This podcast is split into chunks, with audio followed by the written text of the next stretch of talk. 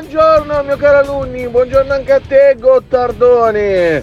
Mercoledì 27 luglio 2022 e da oggi meno 3 alla fine di tutto e a sta cazzo di cena! Dai! E oggi faremo un intro come Mattia. E ricordate, la fica è bellissima! Ciao! Dai è tutta Simo! Quello che speravi oggi diventa realtà! Diventa realtà! Il morning show direttamente nel tuo locale! Nella tua attività! O semplicemente a casa tua! Sono aperte le prenotazioni per avere Alberto Gottardo e il morning show in diretta da te! Cosa aspetti? Lascia un messaggio al 379 24 24 161 per prenotare questa fantastica opportunità. Alberto trasmetterà in diretta dalla tua attività ad un prezzo senza uguali. Con lo sconto dello 0%. Non farti sfuggire questa occasione direttamente dal Morning Show. Comunicazione di servizio a fini esclusivamente di lucro.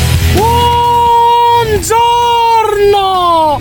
27 luglio 2022 San Pantaleone Martire e ricordate come diceva il mio amico Walt Disney se puoi sognarlo puoi farlo ciao Gente di tutta Italia, ascoltate! Sì, dico proprio a voi!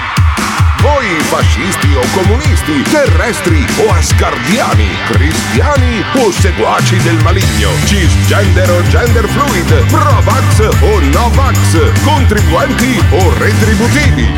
Il Morning Show è un programma senza filtri. Ogni riferimento a fatti e persone reali è del tutto in tono scherzoso e non diffamante.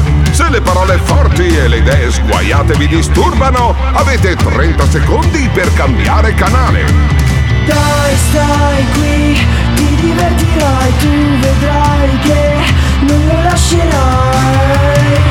Se vuoi stare bene tu non devi cambiare. Chiama, chiama, questo, è il morning show. Se ti fa incazzare dai, devi chiamare. Chiama, chiama, questo, questo è il morning show. Chiama, chiama, questo, questo è il morning show. Ladies and gentlemen, mesdames et messieurs, damen und herren, adesso per voi Alberto Gottardo ed Emiliano. Adesso per voi Alberto Gottardo e Simone Alunni. Eh sì, Alberto Gottardo, Simone Alunni, mm, quell'altro che l'anno scorso faceva la spalla in maniera fissa con me eh, non si è fatto vivo, speriamo che si faccia vivo domani e dopodomani perché le ultime due puntate retribuite altrimenti eh, saranno eh, carta straccia di fatto, retribuite non da noi quest'anno ma retribuite da un ascoltatore che aveva pagato Emiliano Pirri per 5 puntate, ne ha avute 3 perché insomma lui è anche molto impegnato a fare la- il- l'autore della zanzara e allora si vede che già dalle 7 alle 9 della mattina deve lavorare su quel fronte lì. Ma non parliamo di Emiliano Pirri, parliamo di questa giovane che ha la voce molto seducente per una parte del nostro uditorio e che ci delizia con questo diario della Soft Beach. Eh, Costei è in giro in una località, credo, della Liguria, e che è lì a far compagnia con un poveraccio, eh, pieno di soldi evidentemente dall'albergo dove, dove si trova, almeno da quello che posso intravedere su Instagram, e, e- e poi ci, ci tiene a tenerci aggiornati su quello che succede. E allora Simone mi ha già rotto le palle sta cosa però è molto carina da sentire per alcuni. E allora sentitela Diario di una soft beach in vacanza. Terzo giorno. Ebbri papponi e gatti di polvere sotto il letto. Chiariamo subito una cosa. Soft beach non è roba per tutti. E l'amorevole appellativo di puttanella, io amo sentirmelo dire con i giusti toni. Se il pappone di turno, ebbro di Sauvignon e di cattive intenzioni, minaccia la notturna tranquillità dando il peggio di sé, vale la tecnica del gatto. Ha nove code per scudisciarlo a dovere, o quello che dorme con un occhio aperto, perché ogni uomo ha davvero i suoi gatti di polvere nascosti sotto il letto. Donne in ascolto, per quanto puttane, pretendete rispetto, patti chiari e amicizia lunga. Popolo del Morning Show, non sapete quanto mi mancate ora. A presto. E vabbè. E qui ce la siamo già messa da parte questa rubrica della puttanella del morning show. Eh, preferisco addirittura a questa roba qua preferisco lo spot del Ministero della Salute che fa spiegare Dai, perché prego. bisogna fare No, dai. eh sì, dai, dai, guarda, è meglio, è meglio della soft beach. E poi insomma ci pagano i, i poteri forti, eh, le case farmaceutiche eh, di Dubai eh, sponsorizzano questo programma e che te credi? Eh, sono le case, case farmaceutiche che ci pagano per eh, propugnare le idee vacciniste. Eh, per quello che facciamo sentire Eros e quegli altri complottisti. Guarda che ieri ho convin- visto anche lo spot, scusami, lo spot del, del vaccino contro il fuoco di Sant'Antonio. Quindi siamo, addirittura? Sì, siamo Ah. veramente alla frutta. Eh, buono. Sì, buono cazzo. Vabbè, se inventassero il vaccino contro le puttanate probabilmente dovremmo chiudere il programma. Però sentiamo lo spot del Ministero della Salute sulla quarta dose. Avete sentito? Ora ci tocca di nuovo. Il vaccino contro il Covid è importante. Professore, ma è proprio necessario? Non basta Fermo, questa? fermo, fermo. Il professore, professore è il premio Nobel per la fisica eh, che appunto è stato assegnato l'anno scorso all'Italia per una ricerca sugli stormi degli uccelli e sui movimenti caotici che sembrano caotici e caotici non sono. Ecco, costui facendo un disegnino su una, su una tovaglietta racconta perché è importante, per quattro motivi per farsi la quarta dose. Professore, ma è proprio necessario? Non basta questa? Serve, ma non basta. Proviamo a semplificare un problema complesso. Ci sono quattro punti. 1. La quarta dose riporta la protezione a un livello più alto. 2. Non sappiamo se e quando potremmo essere contagiati. 3. Ma quello che sappiamo certamente è che il vaccino ci protegge dalla malattia grave. Buono. 4. Quelli che hanno più di 60 anni sono più a E rischio. Problema complesso, soluzione semplice. Vabbè. E questo è lo spot del, del ministero. Quindi vaccinatevi, vaccinatevi, vaccinatevi, come diceva quell'altro, perché se non ti vaccini contagi, muori. Eh, se, ti- se- se non ti vaccini eh, contagi e fai morire. Poi ci sono posti che hanno il 90-95% di vaccinati e la gente contagia e muore lo stesso. Però va bene, dai, insomma, io se sarà necessario fare la quarta dose, io farò anche la quarta dose. Eh, ne ho fatte tre, eh, cazzo me ne frega fare anche la quarta. Eh, non credo che faccia così male. Il, ehm, il popolo del morning show chiaramente non reagisce allo spot del Ministero della Salute che abbiamo fatto sentire appunto perché abbiamo incontrato con le case farmaceutiche, ma eh, reagisce alla soft beach. Quale programma radiofonico o roba varia può vantarsi di avere una soft beach? Quale? Ora ditemi quale. Ora ditemi che cazzo, quale cazzo di programma può vantarsi di avere una soft beach e anche Giorgio. Che, giustamente. Tutte queste due cose. Quale? Quale? Non Il ce nostro, ne dai. sono! Tra- tranquillo, Il morning dai. show è unico, cazzo! Sì, va bene, ok, no- no, però non agitarti, non agitarti che mattina presto. Sentiamo un altro messaggio, spero più equilibrato che è arrivato al 379 24 24 161. Faccio un'analogia a quella frase sul calabrone, ovvero i non vaccinati, secondo i più eminenti scienziati, sono destinati a morire se prendono il Covid, ma loro Non è non lo sanno e vivono lo stesso.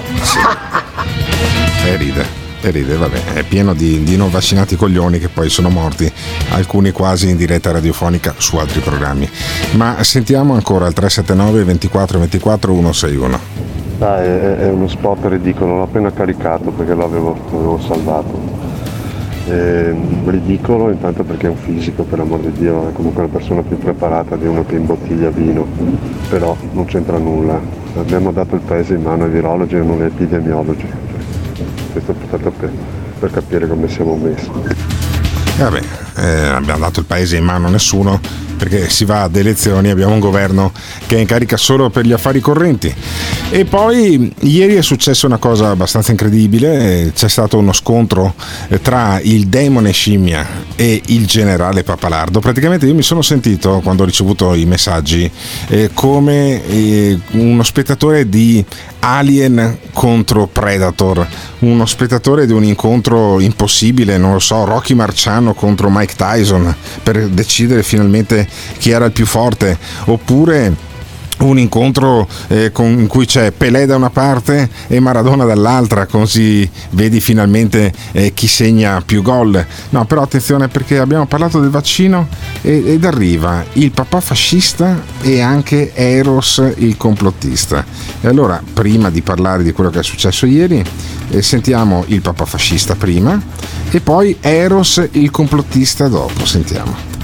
Ma io direi uno vi abbiamo preso per il culo tre volte e vada anche per la quarta, tanto siete un popolo di coglioni. Due, siamo in troppi nel pianeta, un po' di gente va sterminata. Tre, i 60 anni, i sessantenni sono un peso per la società, non producono e sono un costo.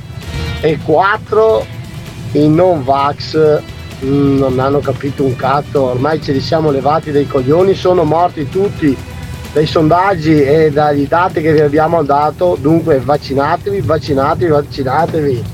E vada per la quarta dose, mettetevi in fila ragazzi, dai. E questo I numeri sono fascista. pochi, i posti sono limitati, vada per la quarta. Sei limitato anche tu.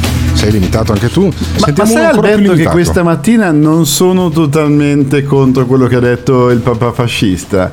L'Italia è un, pa- è un paese con, 40 con un'età media di 47 anni, ci sono 18 milioni di disoccupati e appena 19 milioni di impiegati.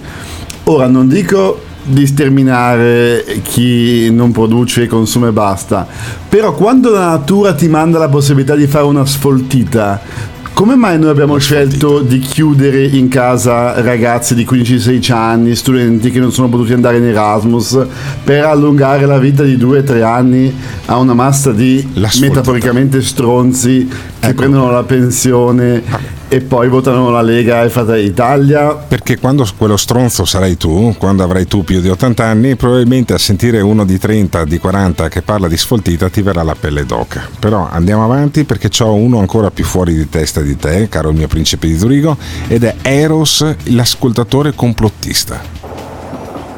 Gottardo, senza offesa, ma veramente sei così coglione da farti la quarta dose? Sì. Ma veramente non hai capito proprio così niente, niente, niente? Niente, niente, niente. E va avanti poi. Gottardo, a Reggio Calabria la settimana prima di Pasqua sono morti in 40 persone in tre giorni di morte improvvisa. Ti sembra normale? Ma ti arrivi con la testa sei proprio così rimambito. Ma di solito se- per l'andrangheta ne morivano anche di più di morte improvvisa con un colpo di lupara, ma 40 persone. E allora perché non ne abbiamo parlato? Perché non hanno parlato tutti i TG del mondo? Perché c'è un grande complotto? Bah, sentiamo ancora messaggi su questa cosa qua perché purtroppo il vaccino piace sempre. Bastardi del Morning Show, siete finanziati dalla Dubai Big Pharma e volete vaccinare tutti i cammelli per farli viaggiare al 5G. Ma noi lotteremo, loro perderanno. Libertà, Allahu Akbar, libertà. Vabbè, e anche questo non è preso tanto bene alle 7 di mattina. E credo che abbiamo degli altri messaggi, caro Simone, sempre su questo tema qua, ma li passo addirittura senza ascoltarli. A principe di Zurigo, mo l'hai detta la cazzata, ma vaffanculo va. Eh beh, principe dai, adesso non è che poi... No, non è per niente una cazzata. Io ti ho semplicemente detto: ci sono ragazzi che avrebbero- sarebbero dovuti andare a scuola, avrebbero dovuto viaggiare, sono stati chiusi per mesi e mesi, magari in casa con i genitori che si prendevano a far morire schiaffi. gli ottantenni. Dai. No, non ti dico di farli morire, però allora se sei a rischio statene in casa e vai in culo. Vabbè, ma è, è, quello che non stava succedendo, non è successo eh, in, in, nessun momento eh, quando avevamo, eh, durante il primo lockdown, io e Simone Alunni, durante il lockdown quello più duro, io e Simone Alunni insieme con Emiliano Pirri tutte le mattine eravamo in uno studio in centro storico, eravamo in lockdown, quelli più anziani erano quelli gli unici che giravano per strada. Allora io sono d'accordo con un lockdown fatto a culo così non, non, non, serviva a nulla e ha danneggiato i più giovani. Però anche non fare nulla non è che non si potesse. Eh, è arrivato sì, un, chi è a rischio se ne sta in casa e pedalare. Eh vabbè, ma, ma gli anziani in casa non riesci, come i bambini, non riesci a tenerli. Eh, ah, però gli studenti riesci a tenerli in casa, cioè sì, quelli certo. di 16 anni. Che... Sì, perché sono più consapevoli. Allora, sentiamo un messaggio di Giorgio il Matto, ma solo l'inizio perché sono più di due minuti. Eh, alunni e alunni, ve l'avevo detto io l'anno scorso come funzionava, perché so da dove arrivano queste cose. Allora ci sono i militari, i militari sono testimoni da 70 anni che contattano questi alieni che gli danno tutte Vabbè. queste informazioni per fare il vaccino. No, basta, basta. Direi, direi, direi, anche basta così Simone, perché se mi inizia a parlarmi degli alieni, poi questo non finisce più. Penultimo messaggio. Dai Alberto, abbiamo navigato a vista, continuiamo a farlo, abbiamo rinchiuso i ragazzi, questi qua andavano a palpare la frutta, sono quelli che il sabato quando uno finalmente può andare al supermercato ti ritrovi lì che ti toccano la frutta, quando hanno tutta la settimana libera, dai. Vabbè, insomma non piacciono gli anziani, sentiamo l'inizio del papà fascista ma poi andiamo oltre. Ma è logico che i giornali non danno queste notizie, i telegiornali e i media, altrimenti chi andrebbe a vaccinarsi? Guarda che veleno per i topi va dato in piccole dosi, altrimenti gli altri topi poi si insospettiscono. Se te vai a guardare nessuna correlazione, ti mettono quanti morti ci sono in Italia al giorno, e sono più di 200 morti improvvise, ma noi parliamo di ultra sessantenni, parliamo età media che va dai 20 ai 50 anni, ahimè e spesso e volentieri anche ragazzini dei 15 anni in su.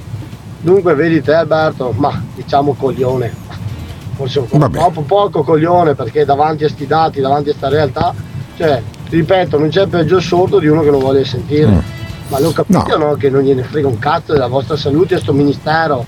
Non ah. gliene frega niente, se gliene fregasse qualcosa avrebbe levato le sigarette già da da un decennio, da, da, da, dieci anni a sta parte, che poi si è capito che le sigarette fanno il tumore, portano il tumore. Cioè, mettetevelo in testa, io non capisco veramente dove possa arrivare la vostra coglionaggine. Eh sì, hai capito tutto tu? Quindi, quindi Alberto ha fatto l'esame di statistica l'amico sì, papà fascista. Sì, sì, parla di correlazione.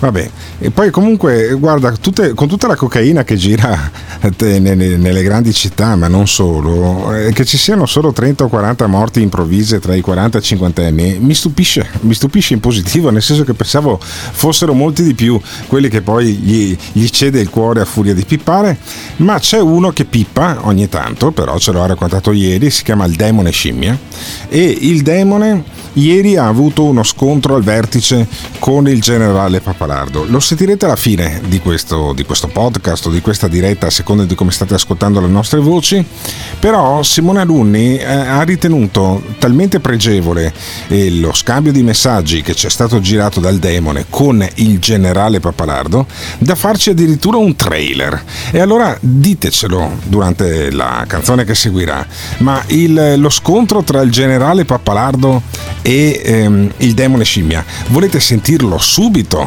o volete sentirlo alla fine della diretta e quindi anche alla fine del podcast? Potranno rispondere chiaramente solo quelli che ascoltano la diretta, però beccatevi cosa è successo ieri. Super riassunto perché dura quasi un quarto d'ora quello scontro da Simone Alunni che eh, riassume con un'opera d'arte lo scontro tra il demone scimmia e il generale Pappalardo. Vai Simone. Sono stato considerato dal Vaticano, come ha sottolineato del resto più volte lo stesso Papa Francesco, uno dei più grandi compositori viventi. Il cardinale Marchisano mi ha commissionato l'opera. Della custodia del creato. Per celebrare i 500 anni della Basilica di San Pietro, che è attrezzato proprio per questa integralità di approccio. Tu stai parlando con uno dei più grandi compositori non del nostro secolo, di tutti i tempi.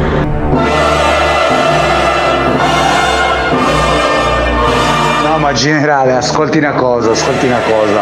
Cioè, onestamente è una persona che mi viene a dire tutti i momenti che è il più grande compositore di tutti i tempi. A me francamente, cioè a me me ne sbatte un cazzo proprio, capito? Cioè a me proprio me ne sbatte un cazzo. Caro Schivo, ognuno naturalmente sente la musica come vuole.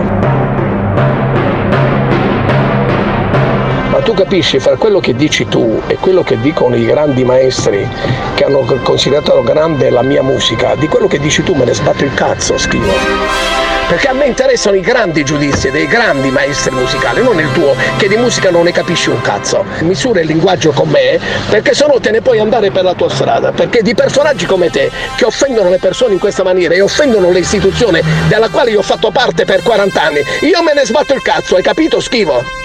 Ma sì, ma Pappalardo, ma ascolta una cosa, anch'io sono stato all'R51, sono uno dei più grandi sciamani dell'epoca tipo di Astaroth, sono stato imperatore romano di Atlantide e ho visto pure un UFO, oltre che i morti, il drago Dante Alighieri e mille altre cose. Ma a me non me ne sbatte un cazzo, te lo dico proprio chiaro, né della politica né dei carabinieri né di un cazzo di niente. Il suo linguaggio non mi piace per niente, noi abbiamo bisogno di persone che parlino in una certa maniera, ma comunque a lei non interessa perché da questo momento io la cancello e lei non farà più parte del nostro progetto, quindi per- da questo momento lei è cancellato. Arrivederci.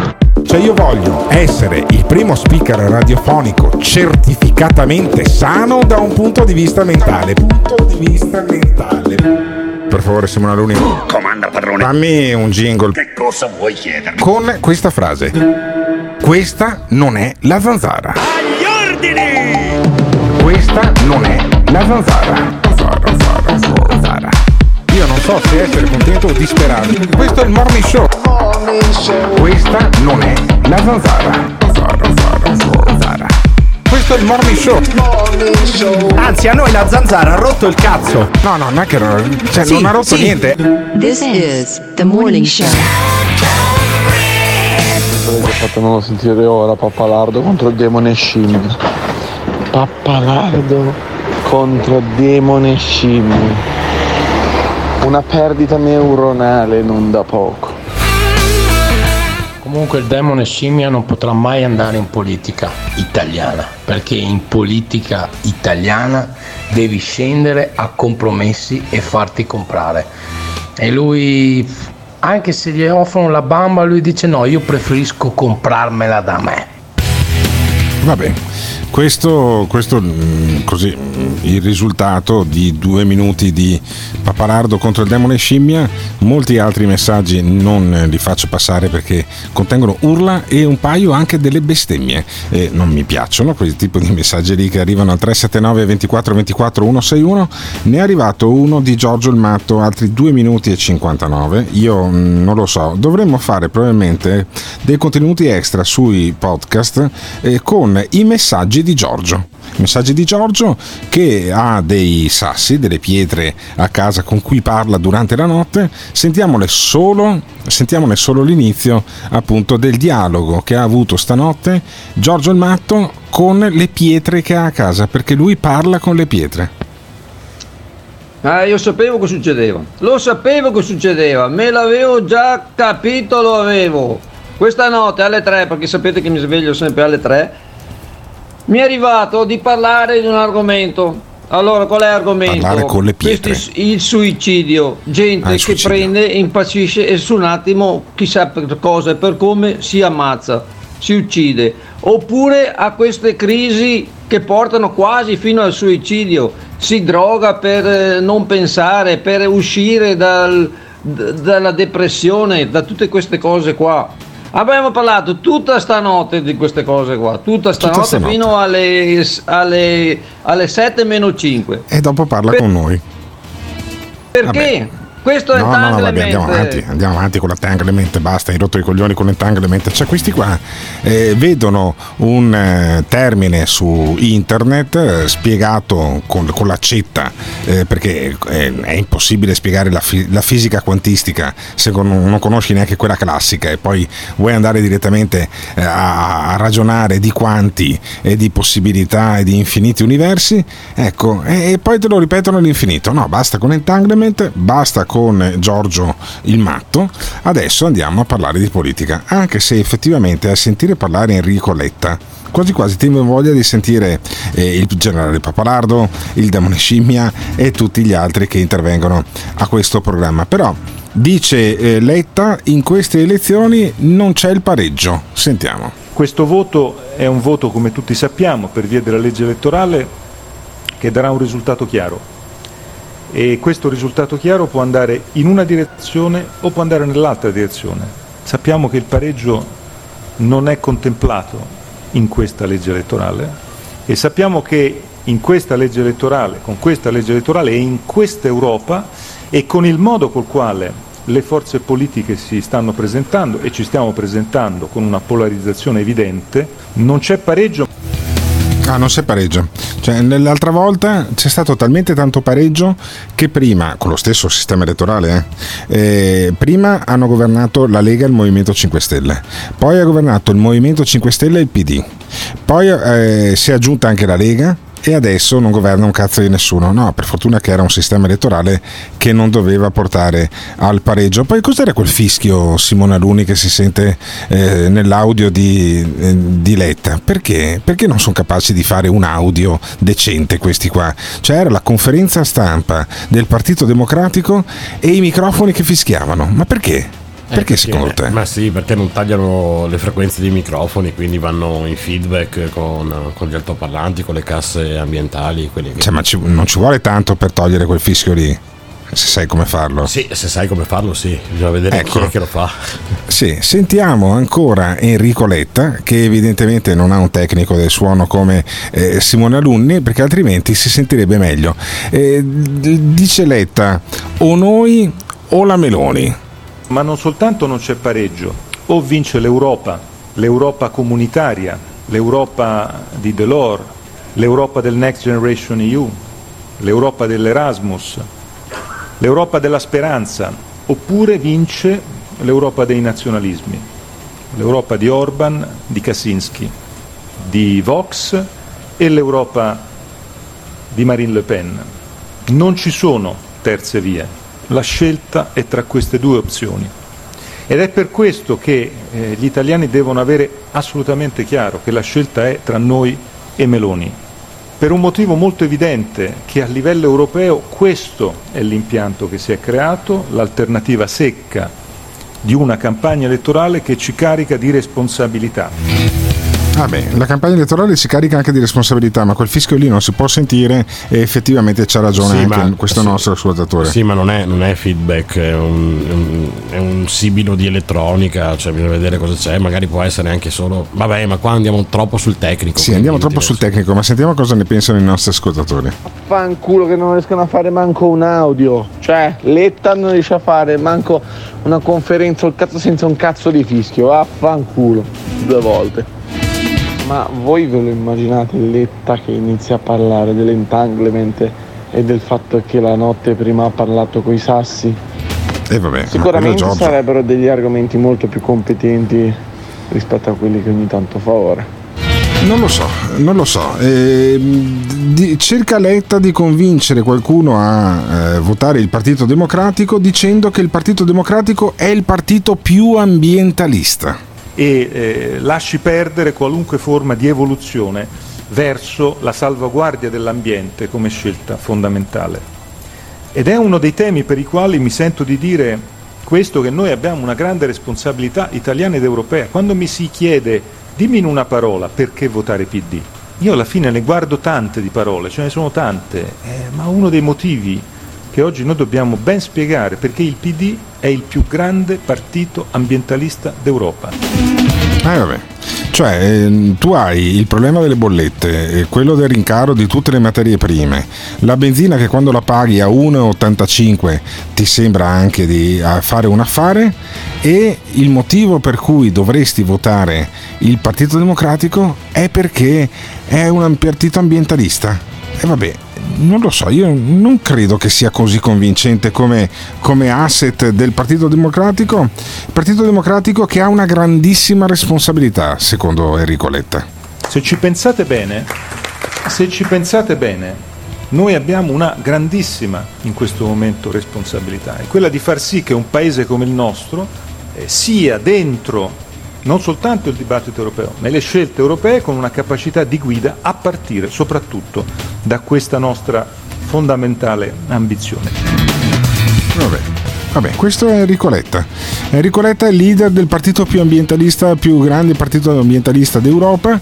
E ci sono dei motivi validi per votare il Partito Democratico? Ve lo chiedo da elettore di sinistra. Cioè io l'ultima volta alle europee ho votato il Partito Democratico eh, mettendo sulla scheda elettorale la preferenza per Carlo Calenda e per Alessandra Moretti. Ecco, eh, l'ho detto, eh, io son- cerco di essere del tutto trasparente con i nostri ascoltatori e vorrei che i nostri ascoltatori fossero trasparenti con noi, cioè diteci qual è un motivo valido per votare Enrico Letta, perché io faccio fatica da elettore di sinistra a trovarne uno, ma convincetemi al 379 24 24 161. Cara Italia, cari italiani, in questo momento così difficile vorrei dire a tutti voi che non siete soli. If every day goes like this, how do we survive? La Lagarde è una, come dire, è una, è una, una, una- In questo momento in Europa siamo tutti italiani. Ancora oggi si sentono superiori. Preoccupazione, ammirazione e l'Europa soffre con l'Italia. Hanno questa loro arroganza spietata. In questo momento in Europa siamo tutti italiani. Quindi grazie, grazie di essere italiani. This is the morning show. L'unico motivo per votare il PD è l'acronimo che ricorda moltissimo le esclamazioni venete dei tempi migliori. Vabbè. Vabbè, questo è il punto di vista dei nostri ascoltatori. Non lo so se sia poi eh, un- così da buttarla in vacca, per carità. Alle ultime elezioni regionali il Partito Democratico, il centrosinistra eh, nel suo complesso hanno fatto veramente un risultato bassissimo, credo meno del 30%, intorno, intorno al 27%, una roba incredibile, ma lì anche perché c'era il fenomeno eh, di eh, Luca Zaia in Veneto. Eh, adesso si parla di un 70% dei, ehm, dei seggi uninominali che andrebbero al centrodestra nel caso il Partito Democratico e il Movimento 5 Stelle corrano eh, divisi. Eh, non so se abbiamo Simone Lunni, Cristina Guarda, Certo. che è esponente. Ci sono, ci sono. Eccola, eccola. Buongiorno Esponente- a tutti, ciao Alberto. Ciao, ciao Cristina. Allora, Cristina Guarda è una mia amica, una persona che se io abitassi in provincia di Vicenza mh, avrei votato alle ultime elezioni regionali, eh, in cui è riuscita poi a farsi rieleggere in consiglio regionale nella formazione degli- dei, dei più ambientalisti. Cioè, mh, eh, ti faccio sentire il messaggio di Enrico Letta che ho appena fatto passare, Cristina, perché vorrei un commento da te che sei esponente di Europa Verde. e eh, lasci perdere qualunque forma di evoluzione verso la salvaguardia dell'ambiente come scelta fondamentale. Ed è uno dei temi per i quali mi sento di dire questo che noi abbiamo una grande responsabilità italiana ed europea. Quando mi si chiede dimmi in una parola perché votare PD, io alla fine ne guardo tante di parole, ce ne sono tante, eh, ma uno dei motivi che oggi noi dobbiamo ben spiegare perché il PD è il più grande partito ambientalista d'Europa. Eccolo qua. Il PD, il Partito Democratico, è più ambientalista di voi. Guarda, eh, mettitela via, ti, ti ha scippato uno degli argomenti della campagna elettorale. Eh, L'importante è che ci credano e che siano coerenti. Eh, perché la riapertura delle centrali a carbone, ad esempio, non mi sembra un tema molto ecologista. Co- co- come la vedi tu? no. Eh.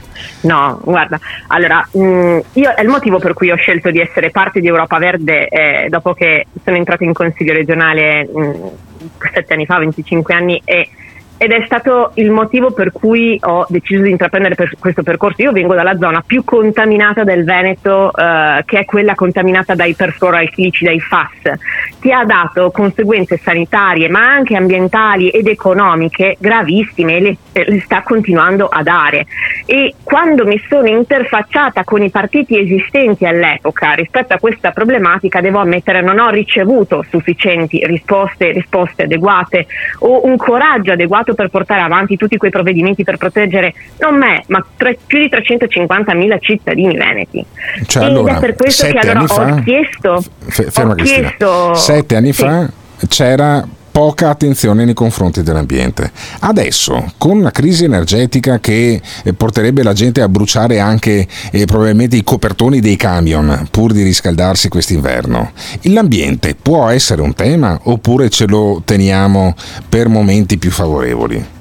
Ma l'ambiente e la tutela ambientale, tutte le azioni che sono fatte per questo, ma allo stesso tempo per vivere, sono la soluzione. Perché oggi se partiti già esistenti come quello appena citato, ma eh, così come anche quelli di centrodestra, avessero invece che puntare ad aumentare l'im- l'im- la, eh, l'importazione di gas dalla Russia, avessero puntato nell'avvero aumento delle rinnovabili sul nostro territorio, autorizzando quei 150 gigawatt che adesso sono anche diventati di più eh, di progetti fermati proprio da quei partiti, allora oggi avremo un'autonomia energetica più importante, Eh no, quasi no, forse ferma, a ricoprire ferma. l'intero fabbisogno energetico. Ferma, se nell'88, se non sbaglio, l'86, non mi ricordo più qual era l'anno, eh, non avessimo votato per lo stop al nucleare, noi avremo delle centrali nucleari che funzionano, che non sono inquinanti e avremo un'autonomia energetica più facile rispetto a quella che stiamo cercando con il gas dell'Algeria. Cioè, voi come Verdi avete una responsabilità pazzesca da questo punto di vista. Beh, ce l'ha tutta la popolazione italiana perché c'è stato un referendum che ha dato un determinato tipo di risultato, ma soprattutto avremo oggi dei costi come quelli che costringono la Francia a dover andare ad elevosinare a livello europeo i fondi che i privati non mettono neanche più per gestire né le scorie né l'evoluzione di questi impianti.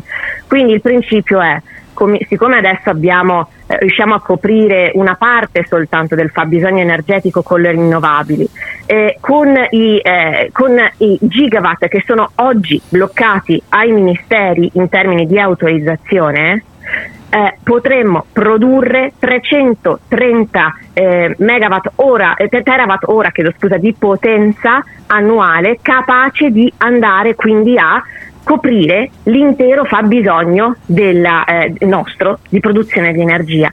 Un Ok. fabbisogno fino al Cioè la 2019 burocrazia- era proprio questo. La burocrazia sta, blocca- sta bloccando appunto gli impianti fotovoltaici, secondo te. Sentiamo un messaggio Eh, che è arrivato per Cristina Guarda che ti dicono addirittura che sei brava. Brava Cristina, guarda, parliamo proprio dei FAS dove è coinvolta la Miteni, Mitsubishi e Eni, ente nazionale idrocarburi, che ha fatto un utile di 4 miliardi e c'è il 30% dello Stato italiano nella compagine societaria e lì hanno ucciso e devastato migliaia di persone e lo Stato non vuole rimborsare nessuno. Parliamone. No, eh, spieghiamo un attimo al resto d'Italia che ci ascolta, che non conosce la questione veneta. Cosa sono i PFAS? Cos'è successo in Veneto? Quante persone sono contaminate da queste sostanze nocive? Cos'è successo? Allora, i FAS sono composti chimici che non si distruggono normalmente all'interno, si continuano ad accumulare all'interno dei diversi- delle diverse matrici, per cui acqua, suolo, aria e Allora, ovviamente si Parti- accumulano anche nel nostro partiamo sangue e nei nostri come se uno organi. non sapesse nulla, Cristina. Allora, in Veneto c'era una fabbrica che produceva dei componenti che servono per fare le pentole antiaderenti. No? Grosso modo, Sì. la taglio con l'accetta era quella roba lì. Come mh, risultato della lavorazione di alcuni materiali c'erano questi- queste molecole che non si rompono, queste cose molto inquinanti che vanno a finire nell'acqua. E cosa è successo all'acqua del Veneto? L'acqua appunto della falda si è contaminata perché Miteni, prima Rimar, eh, aveva anzitutto eh, sotterrato eh, questi sorta di rifiuti sottoterra eh, lungo il fiume Poscole, lungo il torrente Poscole e eh, poi piano piano ha cominciato a eh, inquinare, ma nello stesso tempo continuava a produrle, a utilizzare queste molecole, di conseguenza ha continuato anche a perderle nel proprio processo produttivo, comprese appunto quelle più moderne, quelle meno ricercate. L'Europa ha fatto un progetto per cercare questi composti che si chiamavano all'epoca emergenti all'interno dei fiumi eh, d'Europa, li ha trovati nel Po, piano piano ha cominciato a, eh, a ripercorrere eh, insieme ad alcuni enti di ricerca italiani da dove potessero provenire ed è emerso l'inquinamento da parte appunto di Miteni che oggi a processo io sono l'unica politica che sta ancora seguendo il processo eh. perché nessuno si è mai presentato a Vicenza in tribunale di fronte a più di 350.000 persone contaminate interi settori distrutti da questa eh, contaminazione come appunto quello agricolo che paga le conseguenze della, di questo inquinamento e eh, giovanissimi con patologie che non dovrebbero assolutamente avere e un aumento di morti eh, per, per, queste, per, per malattie e patologie connesse ai FAS che nella zona rossa così definita eh, di, eh, più contaminata sono in aumento, sono stati in aumento. Cioè, ci sono un sacco di giovani che hanno delle patologie che hanno solo praticamente quelli di quella zona lì perché è impossibile che ti vengano determinate patologie se non vivi in una zona se non inquinata come quella e nessuno manifesta di fatto, cioè c'è pochissima attenzione. Se avessimo fatto eh, un, un, un, decimo del casino che è stato fatto per il vaccino per una cosa molto reale come quella dei PFAS, probabilmente si sarebbe mossa di più più l'opinione pubblica. Ma perché? Perché di fronte eh, a 350.000 persone eh, così contaminate non ci si è indignati, i giornali, le tv eh, non seguono con assiduità il processo che è in corso? Noi dobbiamo soltanto ringraziare quelle associazioni, quei gruppi di mamme e, e, quelle realtà di studiosi che si stanno dedicando insieme ad alcuni pochi giornalisti coraggiosi che si stanno dedicando al tema e lo stanno divulgando. Perché eh, se è vero che questa è la più grande contaminazione d'Europa quest- di questa sostanza che serve anche semplicemente per fare la carta da forno o, la, o la carta oleata per eh, i nostri alimenti se appunto ci fosse la coscienza di questa contaminazione in maniera evidente eh, evi- dubito fortemente che la cittadinanza non, non, non si alzerebbe in piedi. Però, però nonostante questo, una, una, c'è nonostante la, questo il vostro partito, politica, Cristina? Cristina, c'è però, una parte la, politica eh, che eh, in Veneto è come dire eh, più eh, famosa che ha continuato in questi anni a derubricare e a dirci che il problema, come dire, è già risolto, soltanto mettendo dei filtri eh, e accontentandosi di una progettazione di sostituzione di acquedotti che non è ancora finita, anzi è bloccata.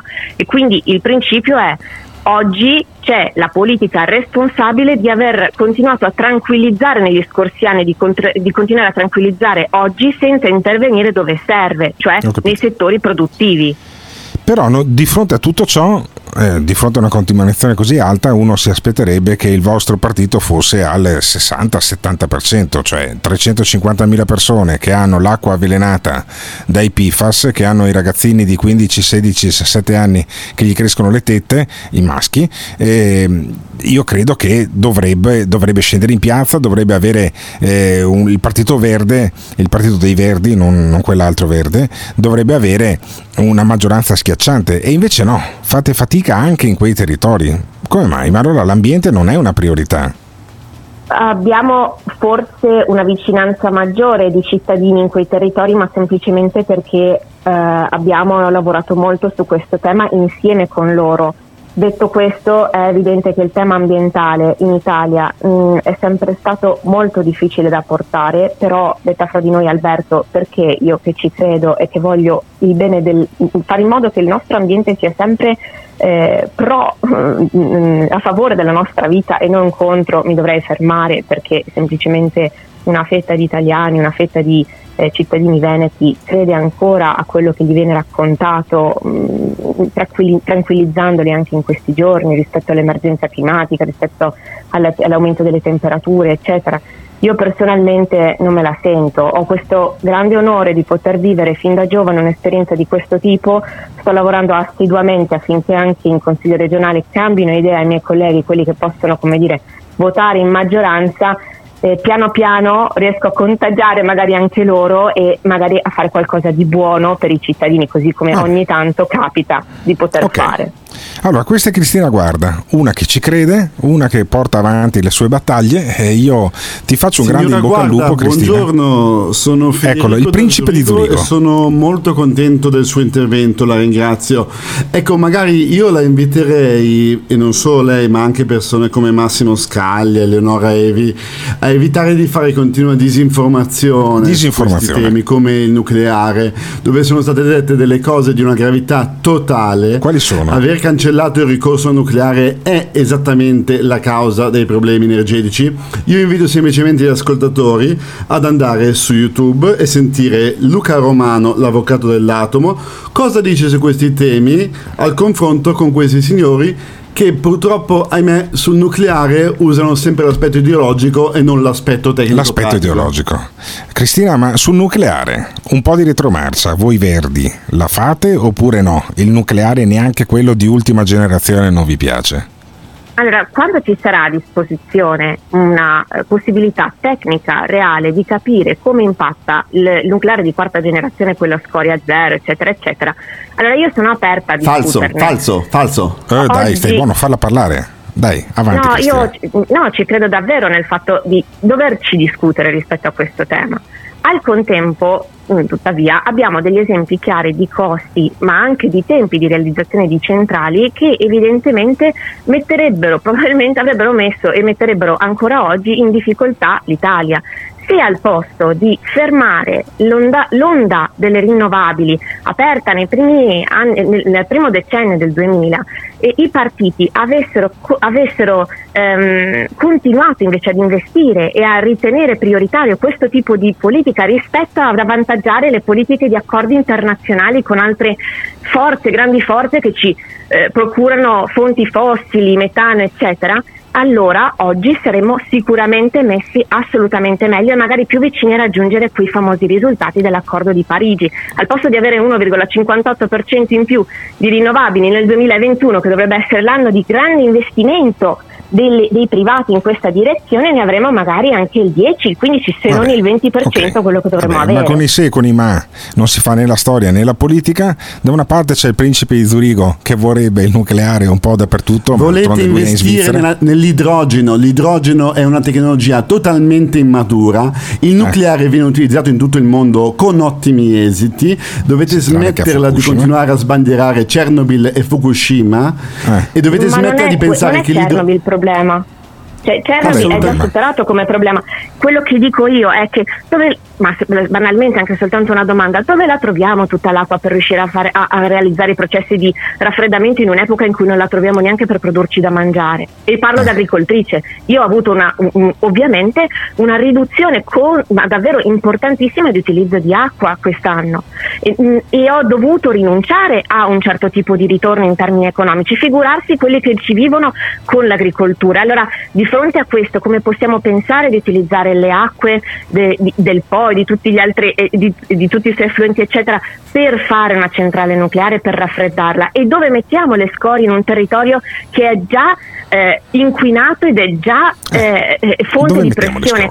Ci sono tutte questioni che dal mio punto di vista in Italia non siamo in grado di gestire e per cui iniziamo ad investire immediatamente nelle rinnovabili e riflettiamo dopo nel momento in cui tecnicamente avremo realmente il nucleare di quarta generazione accessibile da un punto Ok, di vista pratico perfetto. e su questo ci risentiamo.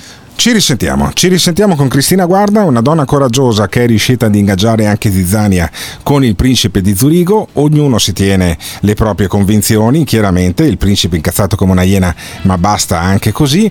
Io lascio la parola ai nostri ascoltatori. Ma allora, meglio votare sui verdi oppure i verdi no?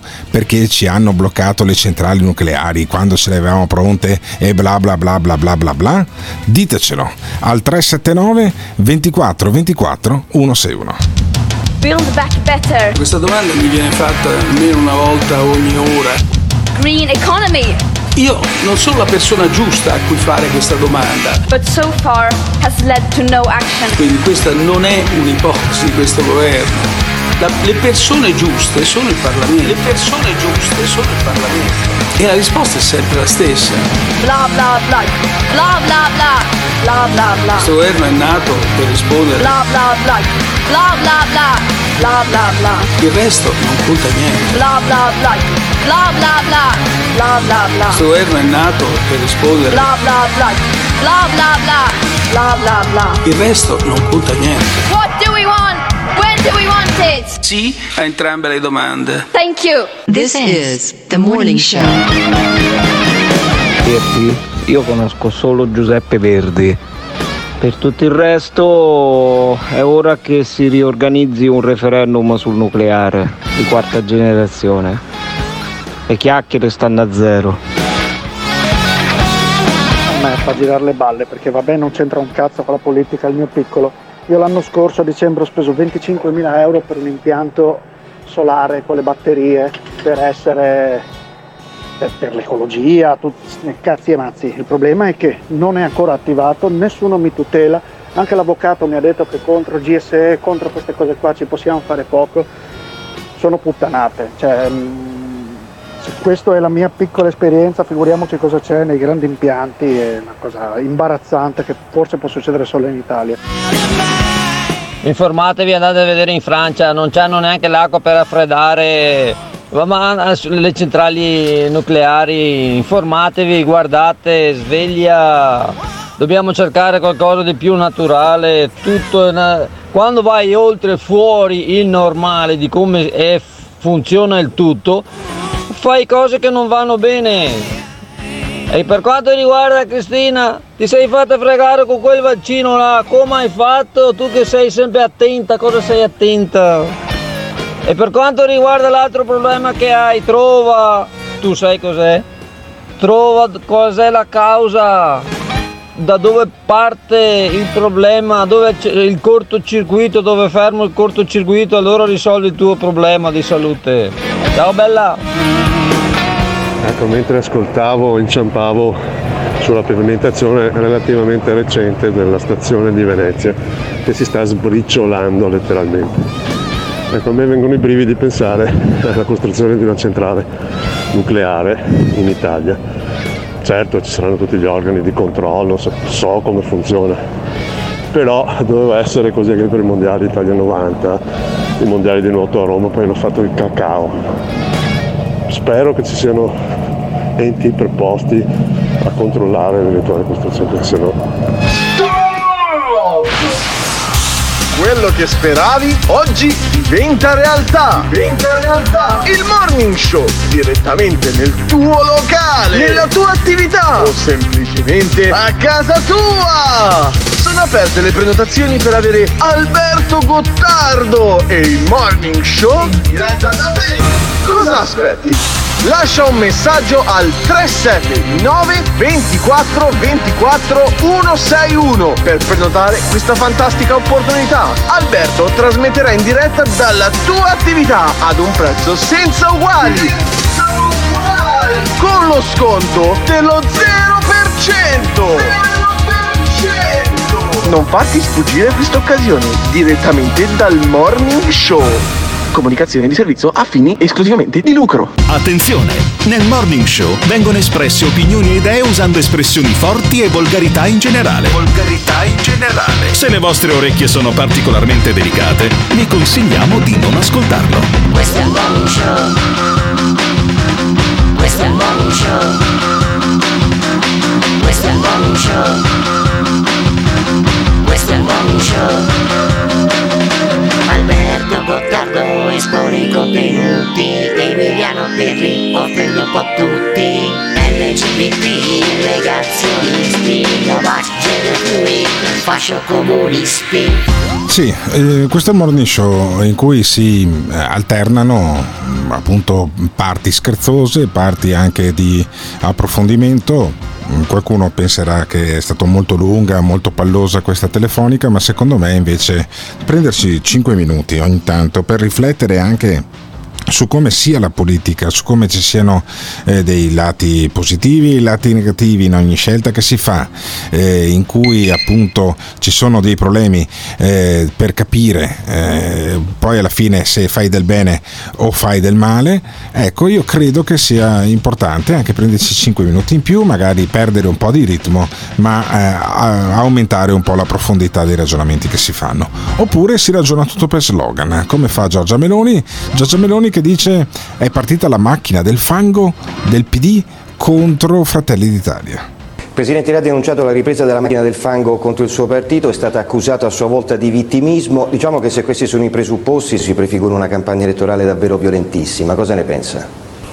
Penso che lo sarà e che non ci facciamo intimidire e penso anche che la sinistra ha bisogno di inventare una macchina del fango contro di noi perché non può dire niente di concreto e di vero. Noi non abbiamo bisogno di inventare una macchina del fango contro di loro perché possiamo banalmente raccontare i disastri che hanno prodotto in Italia negli ultimi dieci anni al governo. Eh vabbè, i disastri. I disastri degli ultimi dieci anni con due alleati nel centrodestra che hanno governato negli ultimi due o tre anni appunto eh, con quelli che hanno fatto i disastri della sinistra chiaramente e dice la Meloni di fronte a questa obiezione no ma gli alleati sceglieranno da che parte stare. Tuttavia Letta ha detto bisogna scegliere tra noi, Partito Democratico e Meloni. Non crede che le abbia fatto un regalo politicamente? Non ho bisogno di- de- dei regali di Enrico Letta né di, diciamo, eh, dei loro riconoscimenti. Penso che dica la, la verità Enrico Letta, prende i principali due partiti che si confronteranno in queste elezioni in un sistema che potrebbe tornare bipolare, secondo me buona notizia perché nel bipolarismo si confrontano identità, non è più il tema dello stiamo insieme per interessi.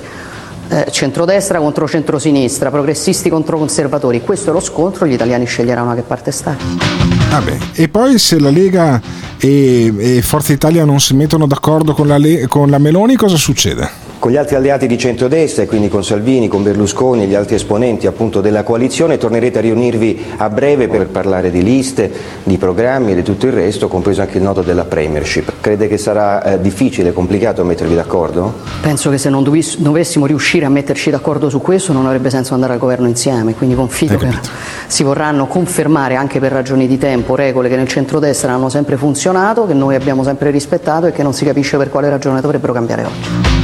Vabbè, e allora io chiedo la ragione, la ragione di eh, votare a destra e poi non votare più a destra a uno che ha votato a destra, uno che è stato un frequentatore di quegli ambienti lì di Fratelli d'Italia, ovvero il principe di Zurigo. Tu in gioventù hai praticato anche quell'area lì. Poi cosa è Eh sì, successo? eh sì. Ma allora, eh, am- quando ero bambino io ero un bambino insicuro, introverso, un un bambino difficile da conquistare. E l'idea di far parte di un gruppo, di avere metaforicamente una camicia nera, eh, mi eccitava, era quello che mi faceva sentire sicuro. Dopodiché se uno ha la fortuna di essere mentalmente normodotato, che riesce a tirarsi fuori e ragionare, poi si guarda indietro e dice ma io non ho bisogno di quel tipo di ambiente, anzi quel tipo di ambiente lo disprezzo. Comunque io ti sorprenderò... Dimmi. Era il branco, era il gruppo che ti piaceva, insomma, da bambino insicuro ti sentivi protetto dalla coperta della- del gruppo di destra in cui voi eravate i buoni e tutti gli altri, specialmente quelli africani, erano anche un po' cattivi. Sì, Ma esatto, poi- poi, tutta quella, quella retorica medievale, vandeana eh, Sì, del- va bene, della reazione. perfetto, però la destra, la Meloni, non è solo quella roba lì, dai. No, non è solo quella roba lì. Adesso vedo e dico qual è il popolo di rifornimento della destra, della Meloni? Beh, le categorie che io definisco parassitarie e improduttive del paese. Taxisti, concessioni balneari, piccolo commercio al dettaglio che vive di evasione. Tutta quella borghesia piccola, inefficiente, che vede a quel mondo lì la difesa contro i soprusi pseudo-statalisti. Ho capito. E quindi tu non voterai, tu pur essendo No, io ricchissimo. penso che voterò Giorgia Meloni e sai perché? Perché Ah. ho un tale gusto dell'horror che voglio davvero vedere cosa succederà se questa qua prende un 24-25% e quindi voglio contribuire. Ah, ok, perfetto. Beh, potrebbe essere una strategia, cioè della serie non credo in Giorgia Meloni e la disprezzo talmente tanto che la faccio governare appunto perché si vada a schiantare. Questa è la strategia del principe che ci saluta perché deve andare in ufficio. Grazie principe per il tuo contributo. Intanto sentiamo Ciao a tutti. Giorgia Meloni. Ciao, ciao, ciao, principe. Sentiamo Giorgia Meloni che invece eh, spiega tre punti del suo programma. Tre punti qualificanti del programma di centrodestra.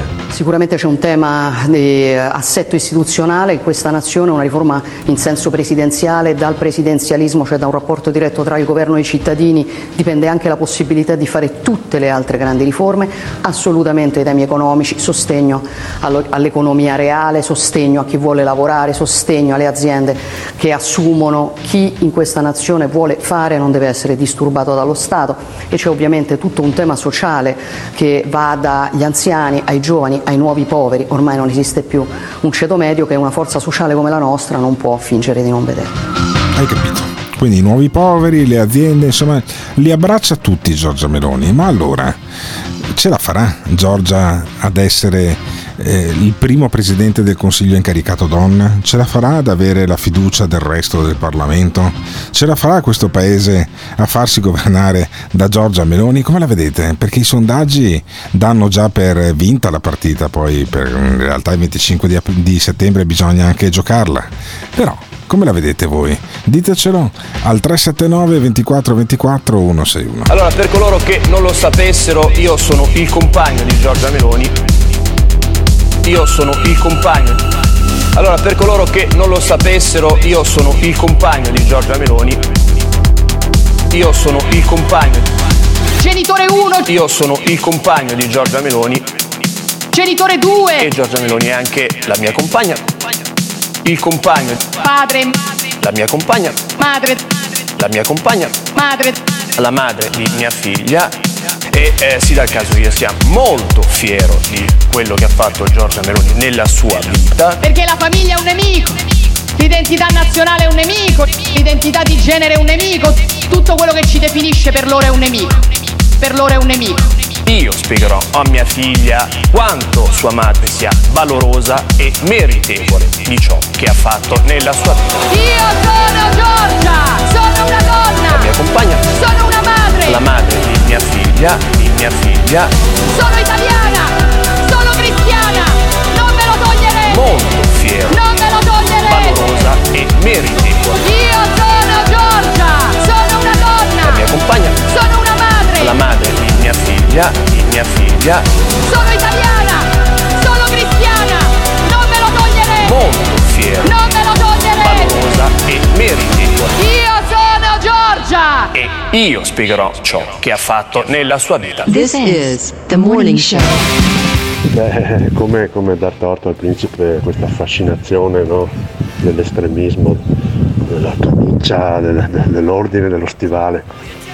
Eh, ma c'è solo una cosa peggio di dare in mano paese a questa sciagurata di destra, eh, di darlo a una donna, ragazzi miei. Mamma mia che cattiveria, grande principe, grande, che emozione. Hai capito il principe di Zurigo? Ha beccato giusti gli elettori tipici di, Fo- di Fratelli d'Italia. Ma veramente, ma, mm, ha fatto centro. Bravo, bravo, bravo. Secondo me il principe di Zurigo è un portatore sano di deficienza. Come cazzo si fa a dire voto una persona che non stimo perché voglio vederla arrivare al governo, governare per quattro anni e vedere il paese schiantarsi, dunque il suo fallimento. Deve aver battuto la testa da piccolo. Vabbè, questo spiegherebbe anche i suoi trascorsi con eh, la destra più eh, radicale. Il principe di Zurigo ci ha lasciati appunto perché, non perché sia morto, ma perché deve andare poi in ufficio a una certa e quindi non gli facciamo poi rispondere a questi messaggi che arrivano al 379 24 24 161 e apriamo una grande parentesi, quella di eh, Antonio Pappalardo. Antonio Pappalardo chi è? È il leader dei gilet arancioni. Se anch'io volessi male al mio paese voterei per Antonio Pappalardo, per questo movimento che si scaglia contro Draghi, perché generale- l'ex generale dei carabinieri eh, dice Draghi eh, obbedisce ai poteri forti. Sentiamo. Ci si aspettava da più parti un intervento diplomatico forte da parte di una figura autorevole, come diceva di essere Draghi, così considerato dagli asset, dagli asset internazionali, che avrebbe conciliato le diverse esigenze dei due paesi in conflitto per riportare la situazione sotto controllo. E invece il nulla, il nulla, perché Draghi deve obbedire al nuovo ordine mondiale che gli dice che la guerra contro la Russia deve durare all'infinito. Sorge il sossuetto che fossero altri gli obiettivi da raggiungere. Nonostante ciò si continua ad elogiare l'operato del signor Draghi e se ne scongiurano le dimissioni oggi avvenute. Vergognatevi, giornalisti venduti, che non esaminate i fatti come li stiamo esaminando noi in manedio nuda e cruda. E vabbè. E vabbè, effettivamente il- l'inno dei carabinieri ci sta benissimo, come ci sta benissimo anche un messaggio del papà fascista, il papà fascista che manda un messaggio, probabilmente si farà anche lui intenerire il cuore dal generale Pappalardo e dai gilet arancioni. Sentiamo il papà fascista. Ah, inutile parlare ragazzi, se non conoscete veramente il popolo di destra, eh, mi sa che sono chiacchiere fatte in più. Il vero popolo di destra, il vero cittadino di destra non vota la Meloni, ma il vero cittadino di destra veramente ha l'ispirazione al colpo di Stato. E poi se non ci fosse il colpo di Stato, se proprio dovessi diciamo No, buttare via un voto, dare un voto utile sicuramente verrebbe dato a Paragone. Non pensate che Paragone, adesso Paragone è buono, è nel retroscena, ma guarda che Paragone eh, ce la può fare tranquillamente. Eh. E perché non il generale Pappalardo? Perché il generale Pappalardo sostiene che Draghi è un criminale economico. ma nessuno ricorda quanto in passato il signor Draghi ha provveduto all'acquisto dei derivati di Morgan Stanley che sono costate al governo 2,5 miliardi di euro con grave danno per i nostri conti pubblici e quando ancora da governatore della Banca d'Italia ha autorizzato l'acquisto da parte del Montepaschi di Siena e di Anton Veneta per un prezzo di 9 miliardi di euro il doppio del suo lavo- valore. Sei un criminale economico! Sei un criminale economico! Hai distrutto banche e dell'economia dell'Italia! E del 17 luglio del 2022 la sentenza che assolve in appello gli ex dir- dirigenti del Montepaschi e mette sotto accusa l'ex governatore Draghi, che non solo era a conoscenza della ristrutturazione del derivato Alexandria, ma ha autorizzato successivamente l'acquisto nel 2008 di Anton Veneta, trascinando l'istituto toscano in una crisi senza precedenti. Hai capito? Hai capito? Se ci fosse stato il generale Papalardo al posto di Draghi, queste cose non sarebbero successe. Ne sarebbero successe di altre, ma queste no. E dice, eh, dice il generale Papalardo, Draghi è tutto tranne che la panacea, la cura per i mali dell'Italia. altro che panacea per risolvere i problemi del paese. Un fallimento che vede in Prodi e in Draghi diretti responsabili, che hanno aderito alle richieste dei poteri forti, che hanno imposto la privatizzazione delle industrie pubbliche quale requisito essenziale per poter entrare nell'euro. Celebre! Celebre! È la frase che Francesco Cossiga ebbe a pronunciare nei confronti di Draghi dopo le sue scellerate iniziative economico-finanziarie. È un vil affarista, liquidatore dell'industria pubblica italiana. Non si può nominare presidente del Consiglio dei Ministri chi è stato socio della Goldman Sachs, grande banca d'affari americana. Male, molto male io feci ad appoggiarlo, quasi ad imporre la candidatura a, Ser- a Silvio Berlusconi. Hai capito? Hai capito il generale Papalardo? E ancora il generale che dice che Mattarella sostiene Draghi e anche Mattarella ha le sue colpe. E Sergio Mattarella ha sostenuto e tuttora sostiene questo personaggio addirittura imponendolo agli italiani come comando del governo. Ma come? Sergio Mattarella, ti sei dimenticato che eh, che Francesco Coccosiga apparteneva alla DC come te ed è stato Presidente della Repubblica e non hai seguito i suoi consigli? E vabbè, e vabbè, si rivolge In maniera più educata di quando voleva arrestarlo, il eh, generale Papalardo si rivolge così a Sergio Mattarella. Ma il generale Papalardo potrebbe essere un'alternativa o meglio Paragone, per esempio, o meglio Giorgia Meloni? Perché Giorgia Meloni sì, Paragone sì e il generale Papalardo no? Ma vogliamo dargli un'opportunità anche al generale Papalardo?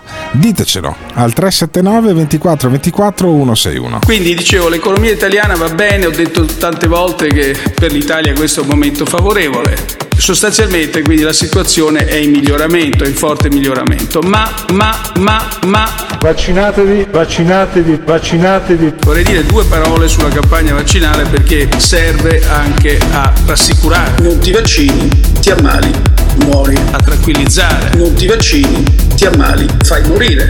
Rassicurare. Non ti vaccini, ti ammali, muori. A tranquillizzare. Non ti vaccini, ti ammali, fai morire.